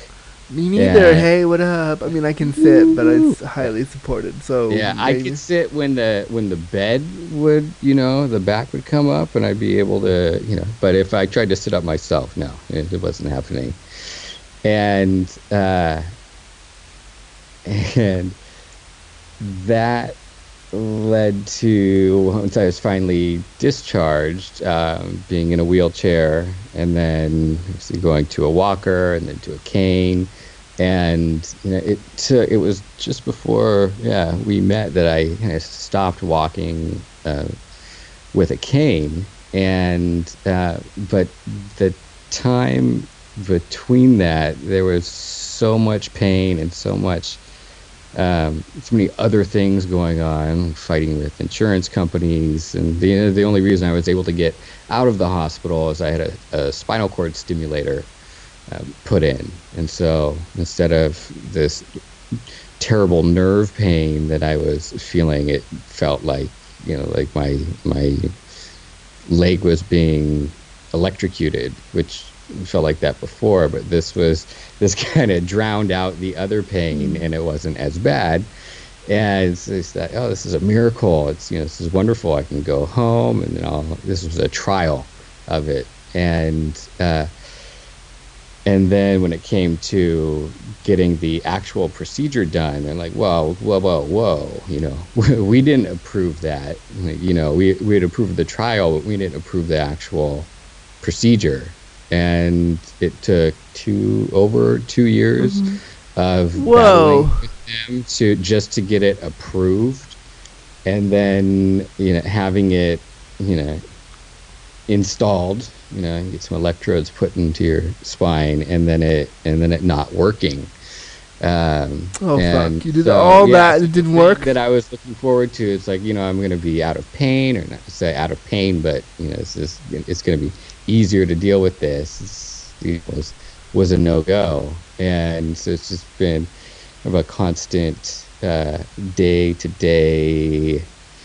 I don't want to say battle. I don't like to use that word, but um, Adventure. adventure with um, you know being in this uh, pain that is crippling. And, you know, some days you have to stay in bed. Some days I can't put a sock on, and uh, it, High five to you. No days can I put a sock on. So yeah, that that was probably one of the most painful uh, episodes in the hospitals when they tried to put a sock on me, and they have that big fancy stretcher thing that goes over your foot and gets the sock over it, and then they pull it out. And it clamps down, and, and they put a sock on my foot, and it was it, it was the most horrible pain ever, you know, until they got that sock off.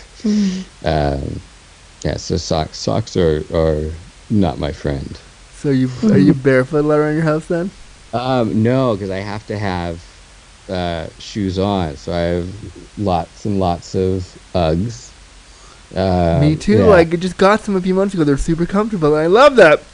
oh my god, yeah, I have the Ugg boots, Ugg slippers, uh, Uggs that look like real work boots, which have been amazing. Uh, yeah, sometimes the only shoes that I can wear outside. Uh, I would love to go barefoot, but just hasn't hasn't been an option yet. I'm working on it. Yeah. So uh, all that to say, um, during much of my recovery, there was so many there were so many other things going on that I I didn't really even think about how this is affecting my sexuality. And the first time that Thank you for bringing it back. Because for a minute I was Yeah. like, "What was my question Yeah. again?" I don't even remember.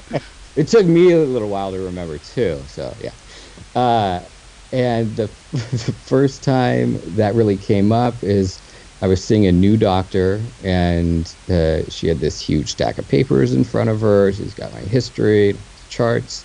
and This is I'm- his first doctor since he was out of the hospital, by the way. I'm ready. No, this is this is a year after. Uh, but Yeah. wasn't it the first? No. No, I had several doctors. Uh, and she's looking at the papers. And I'm sitting there across the desk from her with my mother. Man, and, and the doctor just looks up at me, kind of stares for a second, and just says, "Does it work?" And What? It The doctor. doesn't- Hang on. it doesn't even register.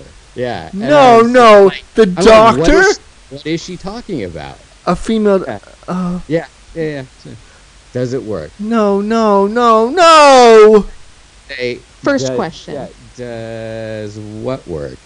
And she just kind of has her pen and kind of points down Oh my towards her god. crotch. She like, can't. "Oh, hang on. I'll see She's a doctor. She's a doctor, and she She, can't. she, even, she can't say penis or dick. she's yeah. a doctor. Why can't you say penis? And so yes, I say, "Oh yeah, okay, yeah, it does work." And she responds, "Oh, so you you have a wife or a girlfriend?" So hetero. Yeah. No. Or a podcast host Uh, that you're secretly yeah. in love with that you can't. I mean that. who knows? And uh, so, yeah, do you want for girlfriend? No, and it wasn't until that point where it's like I even thought about how my life is kind of going to be different when it does come to having a wife or a girlfriend or uh, uh, crush on a uh, podcast host. Who knows? Correct. Yeah. I mean, possibly. I don't know. Maybe. Maybe not. Hush. Hush. I don't know. I'm not sure. Um. But then, but then what? Did, then what did you say? And then what, Yeah, this is great. And she said, no. And she said, well, how do you know? And I said, well, you don't have to have a wife or a girlfriend. To, How do you know your dick works? like, yeah, you know, kind of look at my hand, and I'm like, is, am I not understanding the question? Why did she? Yeah, Why? like- well, how does this line of questioning relate to any of your disabilities, though? Is my question. Of the fractures I had in my pelvis and the nerve damage, it could have Okay. been quite possible. I could see Yeah. how she might get there, but I could also see. Yeah. Number one, yeah. Yeah, like, why was that question number one? And which is like kind of the point. Is why like, didn't you start with like so the nerves in your pelvis are nimma nimma? So my question to you then is, so so you know it was being a, a little shocked in that moment that uh, the way she asked it and kind of realizing that the first time that i've kind of really thought about it that like oh this my life may be significantly different especially when it comes to to you know this area of my life let me teach you the ways, young Padawan. I will teach you. Wait, wait, But we'll also- talk more. also We'll- at we'll the talk off the air, time yeah, at the same time realizing like why else why What no one can see is that, is that Kate's making There- blowjob faces at the camera. yeah, Sorry, I'm sorry. I'm sorry. I'm I'm I'm like diversionary tactics. yeah. I I'm can't sorry. Remember what I was saying. And then Yeah. you were talking about how so she asked you that and it made you think about your Oh, life. Yeah, so you know, what is it going to be from you know mm-hmm. here on out? But also, mm-hmm. why wasn't I asked this? You know, for the last, you know, it was over a year. And you know, if your dick didn't work, why is that a problem? It's so you're still a person. If you if your answer was my penis doesn't work, yeah, back to her, what would that mean? Would that mean you're less of a man? No, it doesn't mean that. still me. Yeah. I would hope, actually, that if she'd asked that and he had said no, that she would have started with like some options so that he could have, like, so that he could engage sexually. Because just because someone's had an accident and at that point their dick isn't working doesn't mean that it won't work. Yeah, exactly. And, and I've talked to guests on the show that ha- that they've had accidents and their dicks don't work the way they want it to, but they they're still sexual people. Like that doesn't that shouldn't play a role. in and that, that get discussed. Is it immediately after my accident, or actually immediately after the surgery? I have a, a number of plates and screws kind of holding the left side of my pelvis together, uh, but woke Hot. up after the surgery and couldn't couldn't feel anything, you know, from the waist down, including my crotch and my entire left leg. my whole I'm having such visuals right now. I'm sorry, my brain is going to like. he's, he, um, when he says crotch in that voice, like, of course, I know my brain is like, oh really? You might have to. th- We'll, we'll have a talk off the air. It's fine. so you you you have the pain in your leg. You the things in your, in your pelvis. Keep going. Yeah.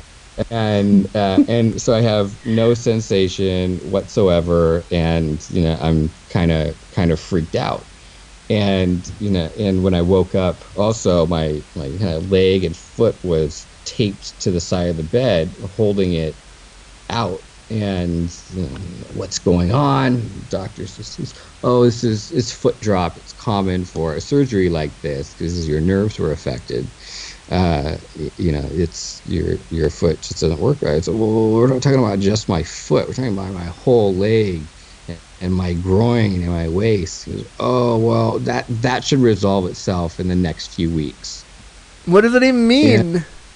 right? You know, and yeah, yeah so many other things going on. You know, this. Uh, Because if I, if I was lying there, my very first thought would be, can I ever come again? Like, will I ever get hard again? Will like, did those thoughts go through your head? Did you have like, Uh, yeah, pro- probably a little bit because you know it was you know one is this gonna last? Like I have no feeling whatsoever, And Um, nobody you know, seems to I have any answers for me it. A little bit, um, but mm, mm, you know, not too much because of the surgery I just had. But it, it wasn't discussed again. Um, pr- you know, by a doctor probably up until that point where the new doctor asked, "Does it work?" And slowly it did come back. Mm-hmm. And and anytime I would bring it up, it would just be like, "Oh yeah, yeah, that's common because you damaged the nerves here." it's like okay, well, that's that's great, but it's like where do we go from here? It was just it was just a wait and see thing, and yeah, it's you know, um, it works. Just saying. and it works. Amazing. Good. Luckily it works. And So actually what that happy. Said, when I responded, yes, it works. She said, oh, you're lucky. Why so much ableism? Oh, I can't. right I, oh, th- that is like that is intense it is such intense ableism you're so right because whether or not it works like How I embarrassing is it for him? Like when he's in there with the doctor, his first thought is not, "Is she gonna ask me if my dick works?" He's with his mom by the way Oh God. He, I mean, my mom would laugh it off and say, "Fucking yeah, it does. Deal with it." But like, but like, you're sitting in the room with the doctor. You ex- you're expecting a level of professionalism that doesn't start and end with your penis, whether or not your penis works. That's upsetting to me because that should not have happened to you. And I'm sorry that the doctor was, for lack of a better term, a dickwad. Like, come on. It's okay. She actually turned out she is a a pretty amazing doctor. it turns out. Short of her uh, choice of first questions. Well, hey, hey, doc. Then I apologize, but listen know- to my show and fix your language and don't do that again. right um so excellent point because um and you know we'll get back to your like sexy masculinity and all that but um excellent point though about the, again the things that doctors know and don't know. Most doctors have zero sexuality education um, like absolute zero. Even now even naturopathic doctors zero sexuality education in their medical degree. Um, last I checked at McGill, even like Canada's primary medical school, multiple choice questions, lots of tests, haven't heard anything about human sexuality or disability training. And, you know, like with a quarter to a third of the population officially disabled across the globe. Um, And probably that's probably more more So, eight, like eighty percent more. Eighty Yeah. percent are realistically So- disabled. so true because like the way those statistics are calculated like you know you have to be on disability aid and all kinds of things and um you know like so my experience when the only only conversation i had about sexuality i went to a gazillion doctors neurologists um, us canada um, um, even saw a couple of doctors in Australia. Um, I was there briefly, Shit. uh, right? So, the only conversation that I ever had about sexuality was a doctor saying to me, So, and by the way, I was married at the time. um, and I was so sensitive to touch that even the idea of my husband at the time touching me was terrifying because touch was painful so um, anywhere on my body. Um, I was in such um, such shock. My nervous system was in such shock. So um, the only conversation was you're I had you know we'd already separated. Um, and a doctor said to me, "Oh, so by the way, your pituitary, you know, since your pituitary gland's not working, that means you don't produce any hormones. That means you can't have children." And so Just like you know, that, you can't have yeah, kids. Yeah, so like, you know, you're um let's see, I'm 38 now, so at the time I was probably early 30s and you know, the answer was okay, so you need to start making plans. So like is it adoption? Is it like are you having kids or you're not having kids? Um, you know, what's what's going on here? Um so researcher that I am, I read everything I could. I listened to everything. Um, I went. I met with like adoption people. I met with surrogacy people. Like I, I literally just explored everything. Just But I the know. very first conversation was, "You're not. You're never having kids. Deal Yeah. with it." Yeah, and that was the that was the conversation about sex for you know as like a female. Um, you know, so it's like basically like your usefulness, sexual, like sexually speaking, is reproduction, not pleasure. Wow, Not, that's like, very. not- that's very like. like, well, yeah, totally. it- like, how many people with you know spasticity have issues also like you know with like sensitivity around the genitals, like a lot. and why it's really kind of gross that they that they minimize you to can you get can you have a child or not right? but I have to Who to the say, fuck knows if you want kids? Well, you, we'll get there because I want to so, get there. oh yeah, well no, we'll get there. What do you think Um, that doctor would have thought if he told you, you know, you you're not going to be able to have kids, and you just go awesome, and you know, in a very genuine way. I love it when he does that. I mean, like, does he do that uh, when you? Does he? Do, is that his cum noise? Because I mean, He's like way louder. Also, brief, neighbor. brief reminder: this, this, all this flirting was given with full consent. I asked beforehand. It's written in the form. Don't worry, it's fully allowed. I checked. I love your consent. Like, by the way, like anyone who's considering being on the show, Andrew's consent form and all your questions are so beautifully worded. I will probably steal some of the wording occasionally. Oh, so you can because steal that so whole good. form. I'll give you the whole form. Steal it, because I see. Because you two need a podcast. It's happening at some point. I'm. Maybe we just need to be on your podcast a lot. I mean, um, like because we manage our dis- so we the thing is or on other people's podcasts. You're welcome to you know contact us. We're welcome sex to show people, sex podcasters, have these people on your show. we would love to talk about it. We like i literally because like because of our experience and realizing like how people few people were talking about it i i mean i'm like i'm literally going like thinking that I was just working with people with disabilities, I'm fully getting into the sex therapy field because, um, like, I've been to, gosh, I mean, I've been to workshops where it's never mentioned. Never mentioned. That's, I mean, not surprising, but also really sad. Uh, uh, so I want to move into like, so you you're married now, um, Mhm. but what was dating? What was I want to move into like, what was so you both realized you're disabled, and you met each other, and the pain is a thing, and that you met through the horrible pain moments, great. But okay, so now you realize you want to date each other, and you want to be Oh. like, you want to go on dates, and because I, you've just explained to us in great detail, thank you, how like extensive your anything is for you. How the fuck did you date So, each other or other people? each other? Oh, so um, it was it was Aaron is a beautifully like present, like not like just um, wonderfully um, not like a non-invasive, like just beautiful, consistent presence. So like the next day that I showed up at that gym at the same time, he was there. Ah, Um, and Well, yeah, it, it, it was planned. Uh, the friend who I had who worked there um, got home from work that day. I said, you know, oh, what, t- what time are you going into work tomorrow?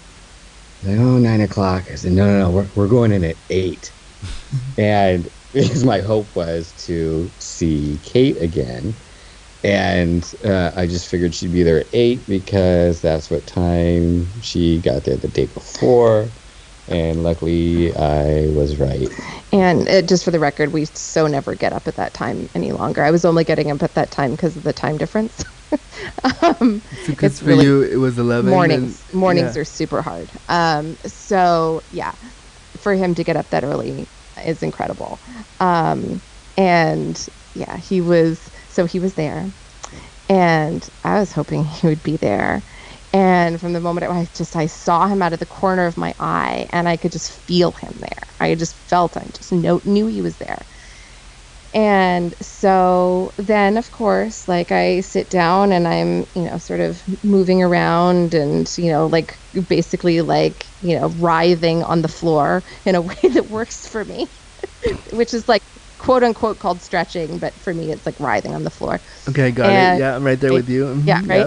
And so, like, so, um, and then Aaron's right there. And then he starts talking to me, and all of a sudden, it's just like spilling of the guts of personal stories. And, you know, and. wow, just all- like that.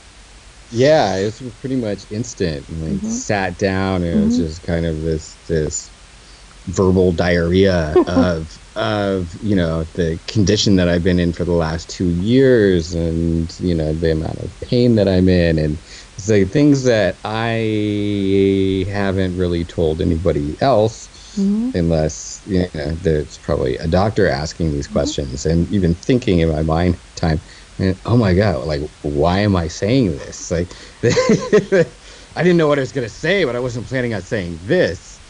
And and that was that one that was kind of the you know in the beginning it was a lot of talking mm-hmm. about what mm-hmm. our disabilities are. Like, oh my God, you can't walk with bare feet either. Yeah, yeah. And and while but at the same time kind of masking the amount of pain that you're in because you don't fully know that other person and don't So want you, them to so both of you, ableism. yeah. So both of you Uh-huh. were still kind of affected by that. I was just gonna say, both of you were still affected by that to try to. Um, yeah I loved how you said infected first because I didn't, it did I? I didn't mean to, but awesome. Well- I'm glad I did. Well, I, I at least that's what I heard because it's more like an infection, right? Like because it it's amazing how many times it pops up, you know, because um, the like the common messages that are out there that we all hear, like all the time, movies, music, everything, people we know. Um, like I was trying to wear like real people shoes um, to my detriment when we first met. I also like- tried. I tried to eat gluten again. I went on. I went on a gluten holiday. Oh much to- no! Don't. Oh yeah. no! Yeah. Oh yeah. Um, so it sent me into like a really amazing exacerbation, which you know, and I say amazing because, um, you know, we really like neither of us would ever give like I would not do anything different. Um, I am grateful for MS. It's like it is. Um, it has been a challenge and a gift in so many ways. The gift is the bigger part um, because without that, um, you know, I wouldn't have um, gotten to the place of having enough of these challenges. And then Aaron is actually really has been a big teacher for me about like resting and pulling back. Resting And is being- great, and everybody Oh. should do it more. Yes, thank you. Um, 2 and p.m. honestly, naps are amazing, and you should. Everyone should have them. So that's like it, my it jam. took some convincing to get her to start taking naps. I mean, I feel like she's the. I feel like she's the. She's the the the. She. I feel like yeah yeah. I want to be the Energizer Bunny, but it doesn't quite happen because of MS, um, and like and fatigue. So um, actually, I have this this analogy where like um, in the beginning when I was first diagnosed, like super sick. Yes, I'm super disabled, and then I got better. Um, they actually thought I had secondary progressive MS, so I thought it was going really down. Um, and then I started getting better, a little bit better. And I thought, okay, well, maybe I don't have, like, maybe I don't have MS. Maybe if I say I don't have MS, right? Like, hello, internalized ableism. Um, So you were Oh. gonna tell him that you don't have MS?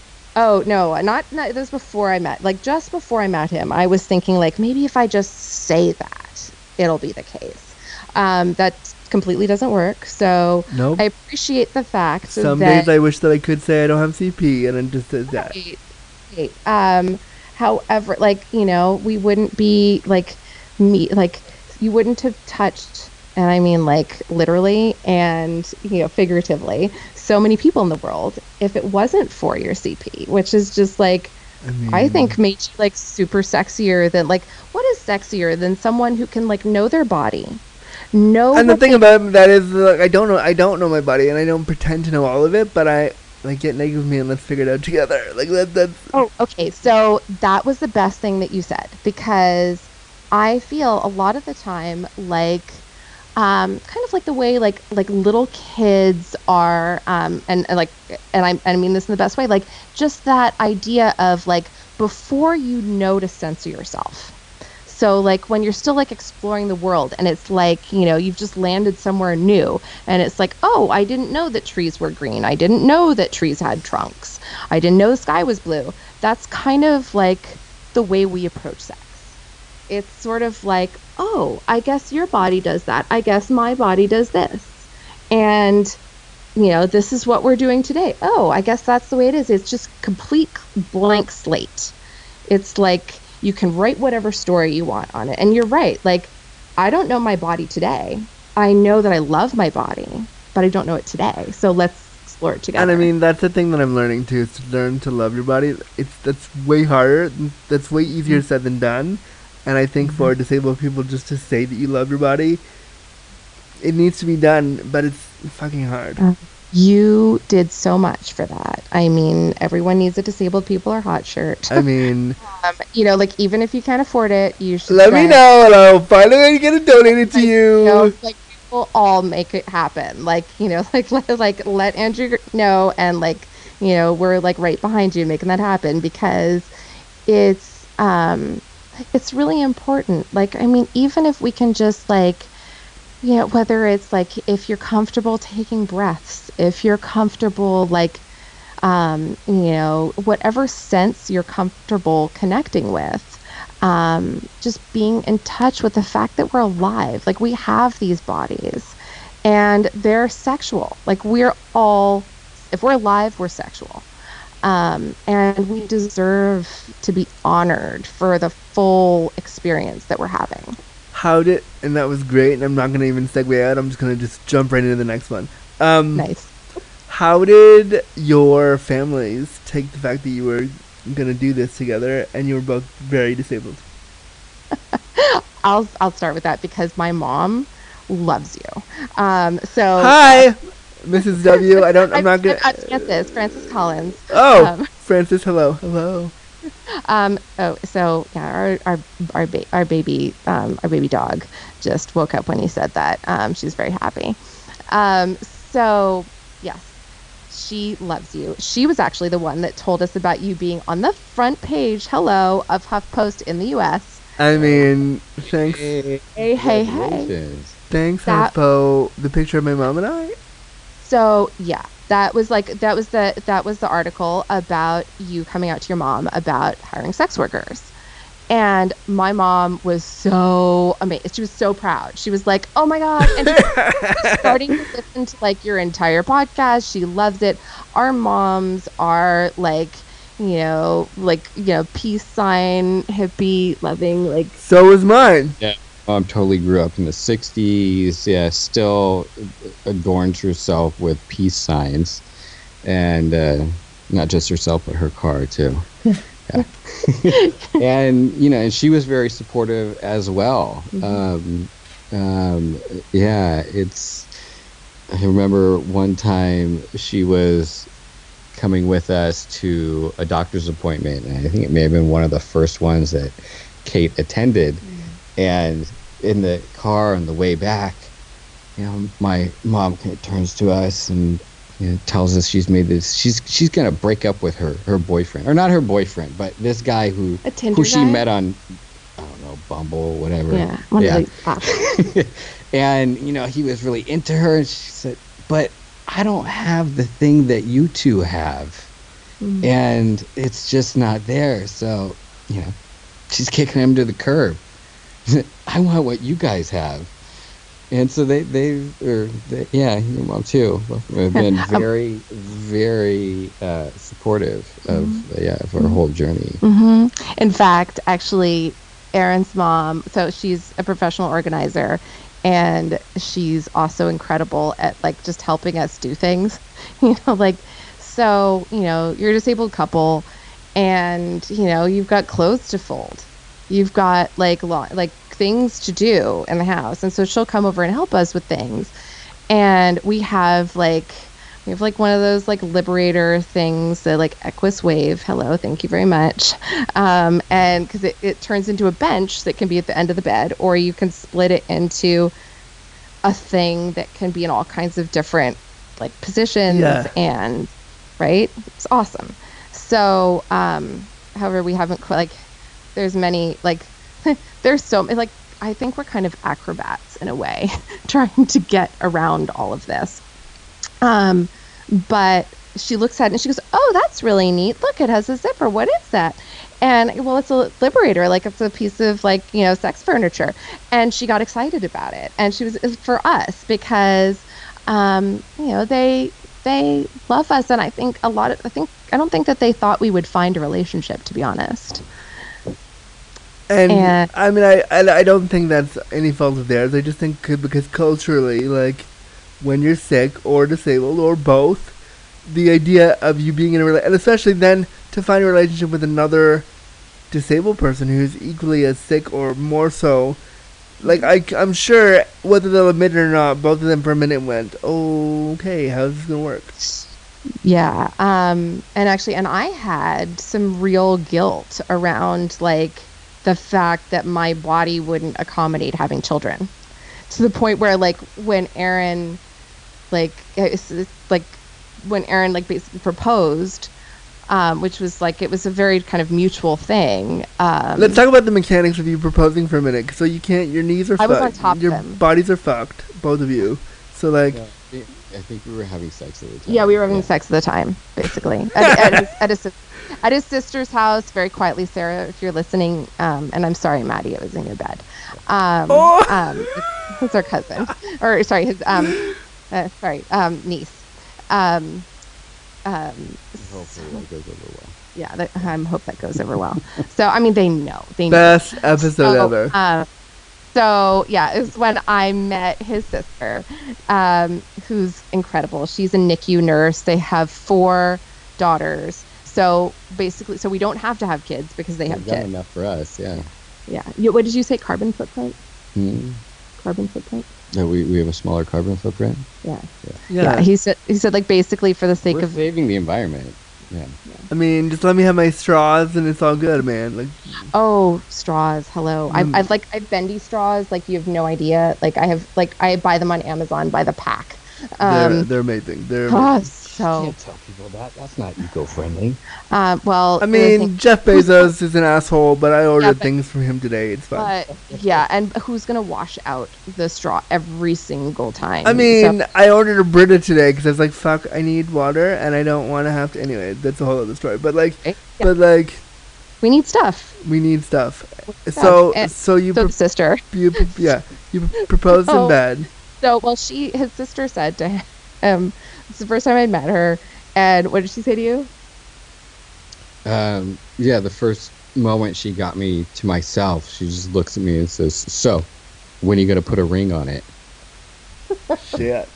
and so yeah, we're so we're having sex, and I'm on top of him, and he's like, if and he's like, if it was like one of those like slow moments, and he's like, if I had a ring, I would propose. So just to be clear, he wasn't pounding you right at that moment. No, no, no. It was like one of those soft moments. Like it was like you know. Was, I mean, like I wasn't pounding him. Hello, just like does he have to only be the one pounding? I can pound. Uh. Okay, all right, good. Pleasurable embrace. It was a pleasurable embrace. It was a soft, pleasurable embrace. It was like a soft moment. And he's like, if I had a ring, I would propose. And I was like, if you proposed, I would say yes.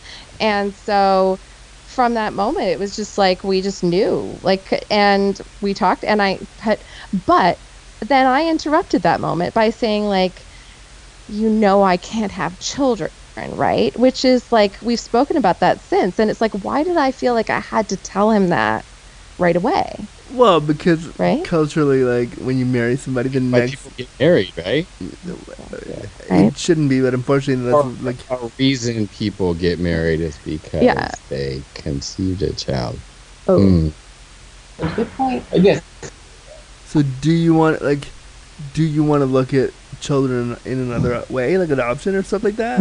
No, no. He's- he's Um, got a cute little dog over there. yeah, we we have. Um, so people ask us all the time, um, when are you having children? And our like honestly, the answer is like you know if like if we could birth a dog child that looked exactly like our like Lucy, our like the dog that we have now, who is the most amazing service dog for me, um, we'd go right at it. But like we try and like nothing comes out looking like her. So um, so basically, I mean, I, like I'm joking, but like so a lot of people will ask us like, oh my gosh, you're married, so when are you having kids?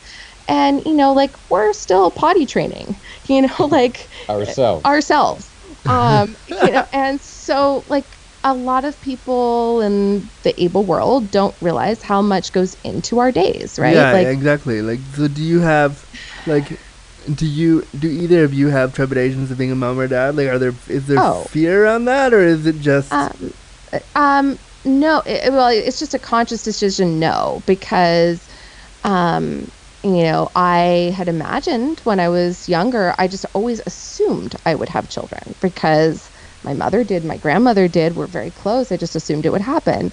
But when I became disabled and I realized the needs of my own body, um, and also the things that I wanted to do in the world professionally, I I started thinking like, well, I can't I don't have the energy to mother one, two, three, but I could mother many instead. And so like part of what we're doing and why we want to reach out to more people and um, talk to more people with disabilities about their sexuality, about their lives, about their ability to engage in the world as a disabled person, um, is about like parenting another generation, um, more th- more than one person, and still potty training ourselves. I mean, yeah.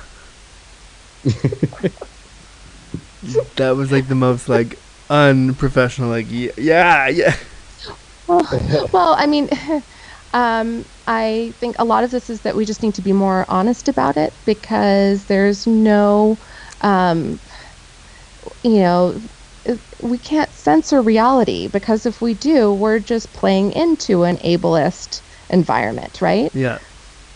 And I mean, I think that there's probably a part of it for the two of you that bringing a child into your experience right now is not fair to them necessarily.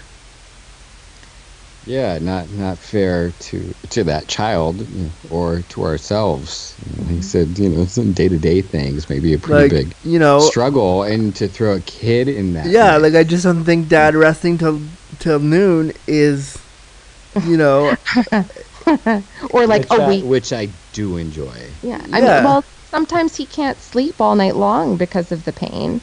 Um, like many nights, he's like completely awake, and that just like that's the way that rolls. So like if he's this, maybe he needs to sleep until 2 p.m. And but the thing is, he Ooh, I just got a good idea. Oh. Maybe when I can't sleep, I can put on put on your podcasts. And I mean, you could just like lull me to sleep. you sleep. can just wear the shirt and finger my hole and fall asleep, and then there you go. Ooh. Ooh, I think this is the rep- recipe for yeah, amazing sleep. oh, I am so I I, am it. so honored that you're gonna be in our bed, Andrew. Did you realize that? I didn't our realize. adjustable bed. I mean, that's so great. That's that. I'm, I'm, I'm so honored that my voice gets to be there. Um. so, I want to know, as a disabled duo, what is the best disabled sex you've had? Um, Because would we're you- coming up on the. We're coming up. You, the, you're officially the longest podcast guest that I recorded with. We're coming up on two hours of straight recording. oh my so god. we need to think of more stuff to talk about. I mean, or we need to figure out a way to maybe end the episode. Okay, so so let's so let's go out on um, on a couple of important notes. Okay. Which is um, first of all how important it is what you're doing and what anyone else is doing in the podcasting world, in the blogging world, in the social media world, telling stories. And so like please disabled people tell your stories. Please engage with other disabled people. Honestly, disabled people, my advice to you is don't just tell your stories. Create your story. Do yourself. Make it like. Don't wait for somebody to give you a platform. Don't wait to be a guest on my show. Make your own. Like really and truly, I love guests and I love being. I love doing what I do. But I appreciate it when somebody with a disability says, "I made this thing. I created this. This is mine. It's mine." Because it's so much more valuable than I, I, I'll amplify all the voices. I'll have you every day on my show. It's great, but to make a thing that is yours is such. It shows it shows the world that this whole capitalist idea that we can't do a thing is totally wrong. So true. And then let us know, let Andrew know what you've done so that we can celebrate you and amplify it, like you just said.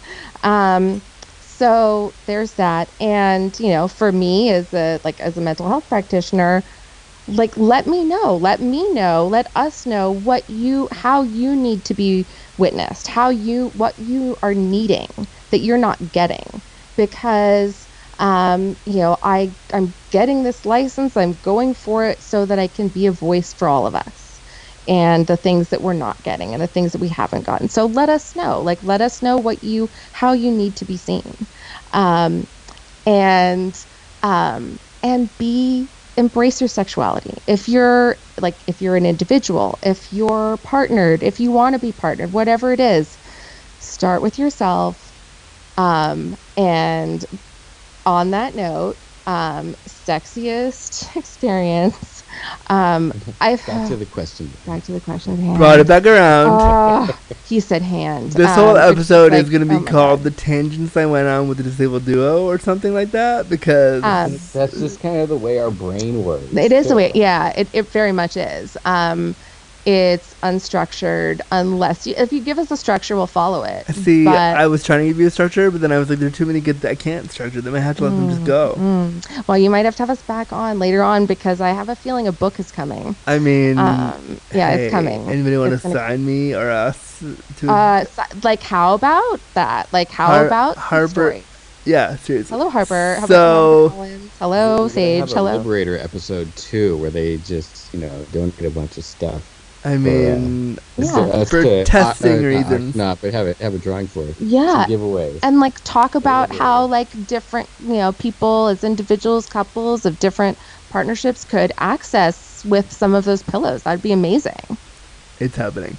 But back to the question. okay so um so back to the question um thank you adjustable bed so sex just gets better all the time so the more like it has been like three years later like just growing and growing and growing in Are we talking about Aaron's dick? Because oh I yeah it's like it's like it's like it's it's a little bit of everything. a little bit of everything Yeah. yeah and like and you know and me so i used to be very flexible before i got ms and now like getting back into my gyrotonic practice and that's been amazing there have been so many things like you know understanding um, uh, the role of you know like how our mus like our even our like muscles operate in the pelvic region and getting like you know osteopathic adjustments. Holy moly. Hello orgasms. Like you know if you think you have ed if you think you're having like you know painful sex as a woman like if your vulva's hurting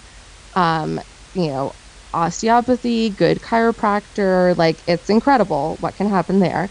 So number one that's a great thing but um as we've spoken more and as we've gotten more open and more relaxed with each other best sex like last couple of days So like it's t- typically the the last sex that we had.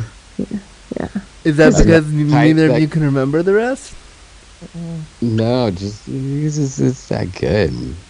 I know that kind of sounds like bragging, but like let's just say like he's now like screaming as loud as me and like collapsing on me so um like like like almost like i'm afraid he's having like a seizure almost like i really was uh, concerned at one point I've, Um, I've concerns about having an aneurysm myself. I, yeah, Yeah. I, I'm actually so yeah. We should maybe see a cardiologist. It's and I, not and like no joke about that because he is on um, some medication for um, blood pressure issues. But um, so so a lot of that is just like it's the communication, the anticipation, the I'm caring for you. I'm and it's hilarious. Like we have to change positions so many times. It'll be like, oh my god, my foot, I can't, I can't. it's like okay, like switch, like things that would seem like even in movies where it seems weird and awkward, it's not for us. Like it's it's um, but yeah, last like I can't like the hours. Like I mean, it's just epic. Hours. Good question, by the way. Wow. Yeah. Um, I mean, it took us a good five minutes say- to get there, but I, we got say- there. Ga- let's just say like I never miss a meal. Like I just I don't. Like I love food and we missed dinner. Like like literally Oh, I thought what you said. I thought you were making an innuendo about dick sucking. But oh oh no, like I never missed like Oh, a, you a cum have. meal. Like I totally was. Like like I like I, I like I know Yeah. Is I- that- I- that's a, a double entendre. Oh yeah. yeah. Oh it Mhm. was. Yeah. Vi- vitamin S. wow. Um, and Aaron, for you then? Oh, the the same. It's it's yeah. like I said, it's right. The last time that mm-hmm. we had mm-hmm. sex is yeah mm-hmm. quite frequently the best. Maybe it is the fact that our memory is a little clouded, but it that doesn't make any difference to me. I mean, fuck, if you're enjoying it, then great. And okay, so my very last question, because if we keep going, it's gonna be hours and hours of content that I don't want to edit. So I'm, I'm, I'm fucking, I'm putting my foot down, because shit. But so my very last question to you is: if you were to give advice to a, to another couple, whether they are one is disabled or they're both disabled, what advice would you offer to them? Mm, I would say that you know making sex in any form, uh, any you know form that accommodates you is should be a priority because a lot of times people make it secondary or not even secondary. It's just so we'll get around to it, but not if it's if it's you know one of the things you have to do most days um, it, it can be quite beneficial. I would second that. And I would say that, um, yeah, whatever you need to do to take care of yourself during the day. I mean, sometimes I'm like falling asleep as we're getting into bed, and I know I want to have sex, and I can barely speak. And what do I say? Uh, I, I just want to do fun stuff. It's almost the only thing I can get out of my mouth. Like, and um, and I need to put things in my mouth, really. Um, but but um, when I'm, t- but it will wake me up because it will wake up my senses, and it's pain relieving.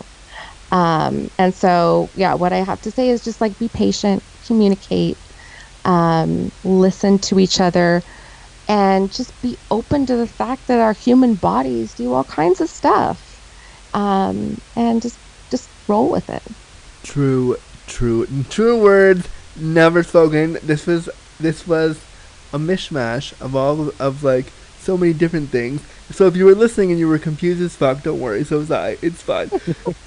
but I loved it. This is so important, and I'm so I was so happy to have you on. Thank you so so much for that two hours of time with me. It was really I. It was so great.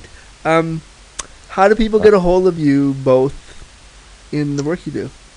So um, you can visit our website, um, disabilityduo.com. You can visit us on Instagram. Um, I think, oh goodness, now I've forgotten our Instagram hashtag. I have Um, or there. Insta- is it Disabled Duo. Disa- we are disabled duo there, and um, Twitter the and. Nice.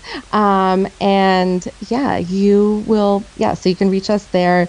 Um, I wish I could remember our email address right now, but that's my. I think great. maybe you sent it to Uh, me, and if you didn't, I probably did. Um, and I will get that to you I will put it in the show notes once I have it. Don't worry. Thank you. Um, and yeah, anyone like you know following this show, be following like reach out.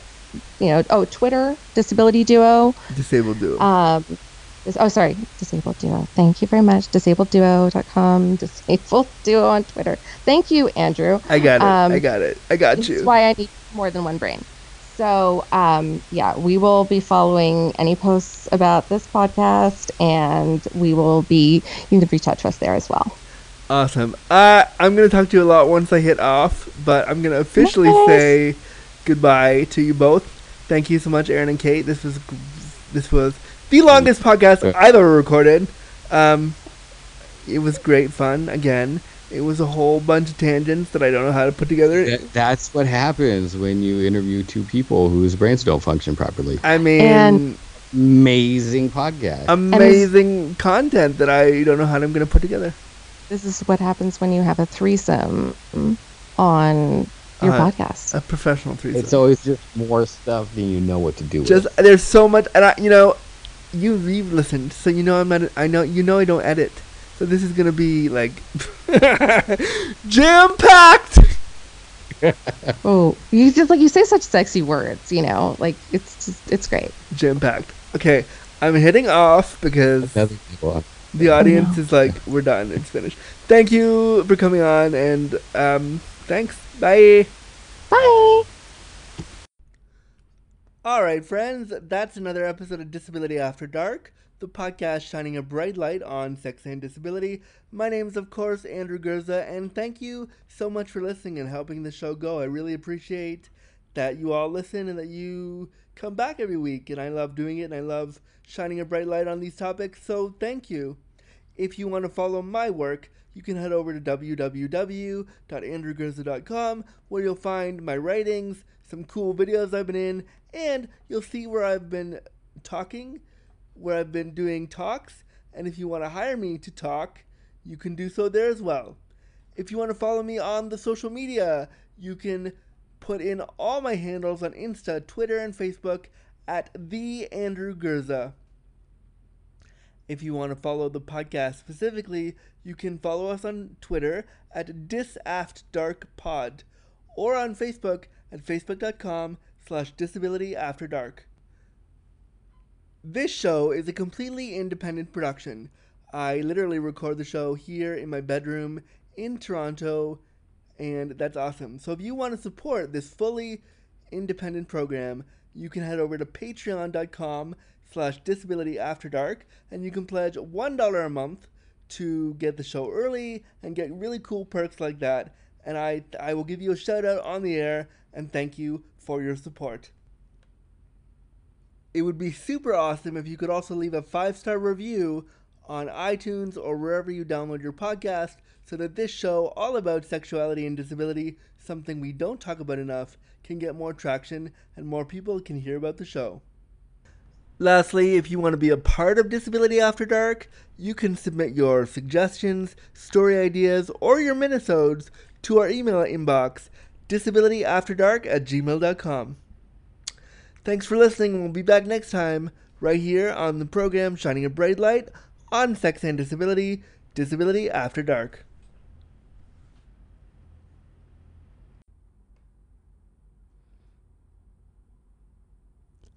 Copyright notice. Disability After Dark was presented, created, and produced by Andrew Gurza and Crippled Content Creations, with music by Chris Ujiuchi. Any and all materials, including graphics, audio recordings, and music, are property of the owner and cannot be used or distributed without express permission. Copyright 2019.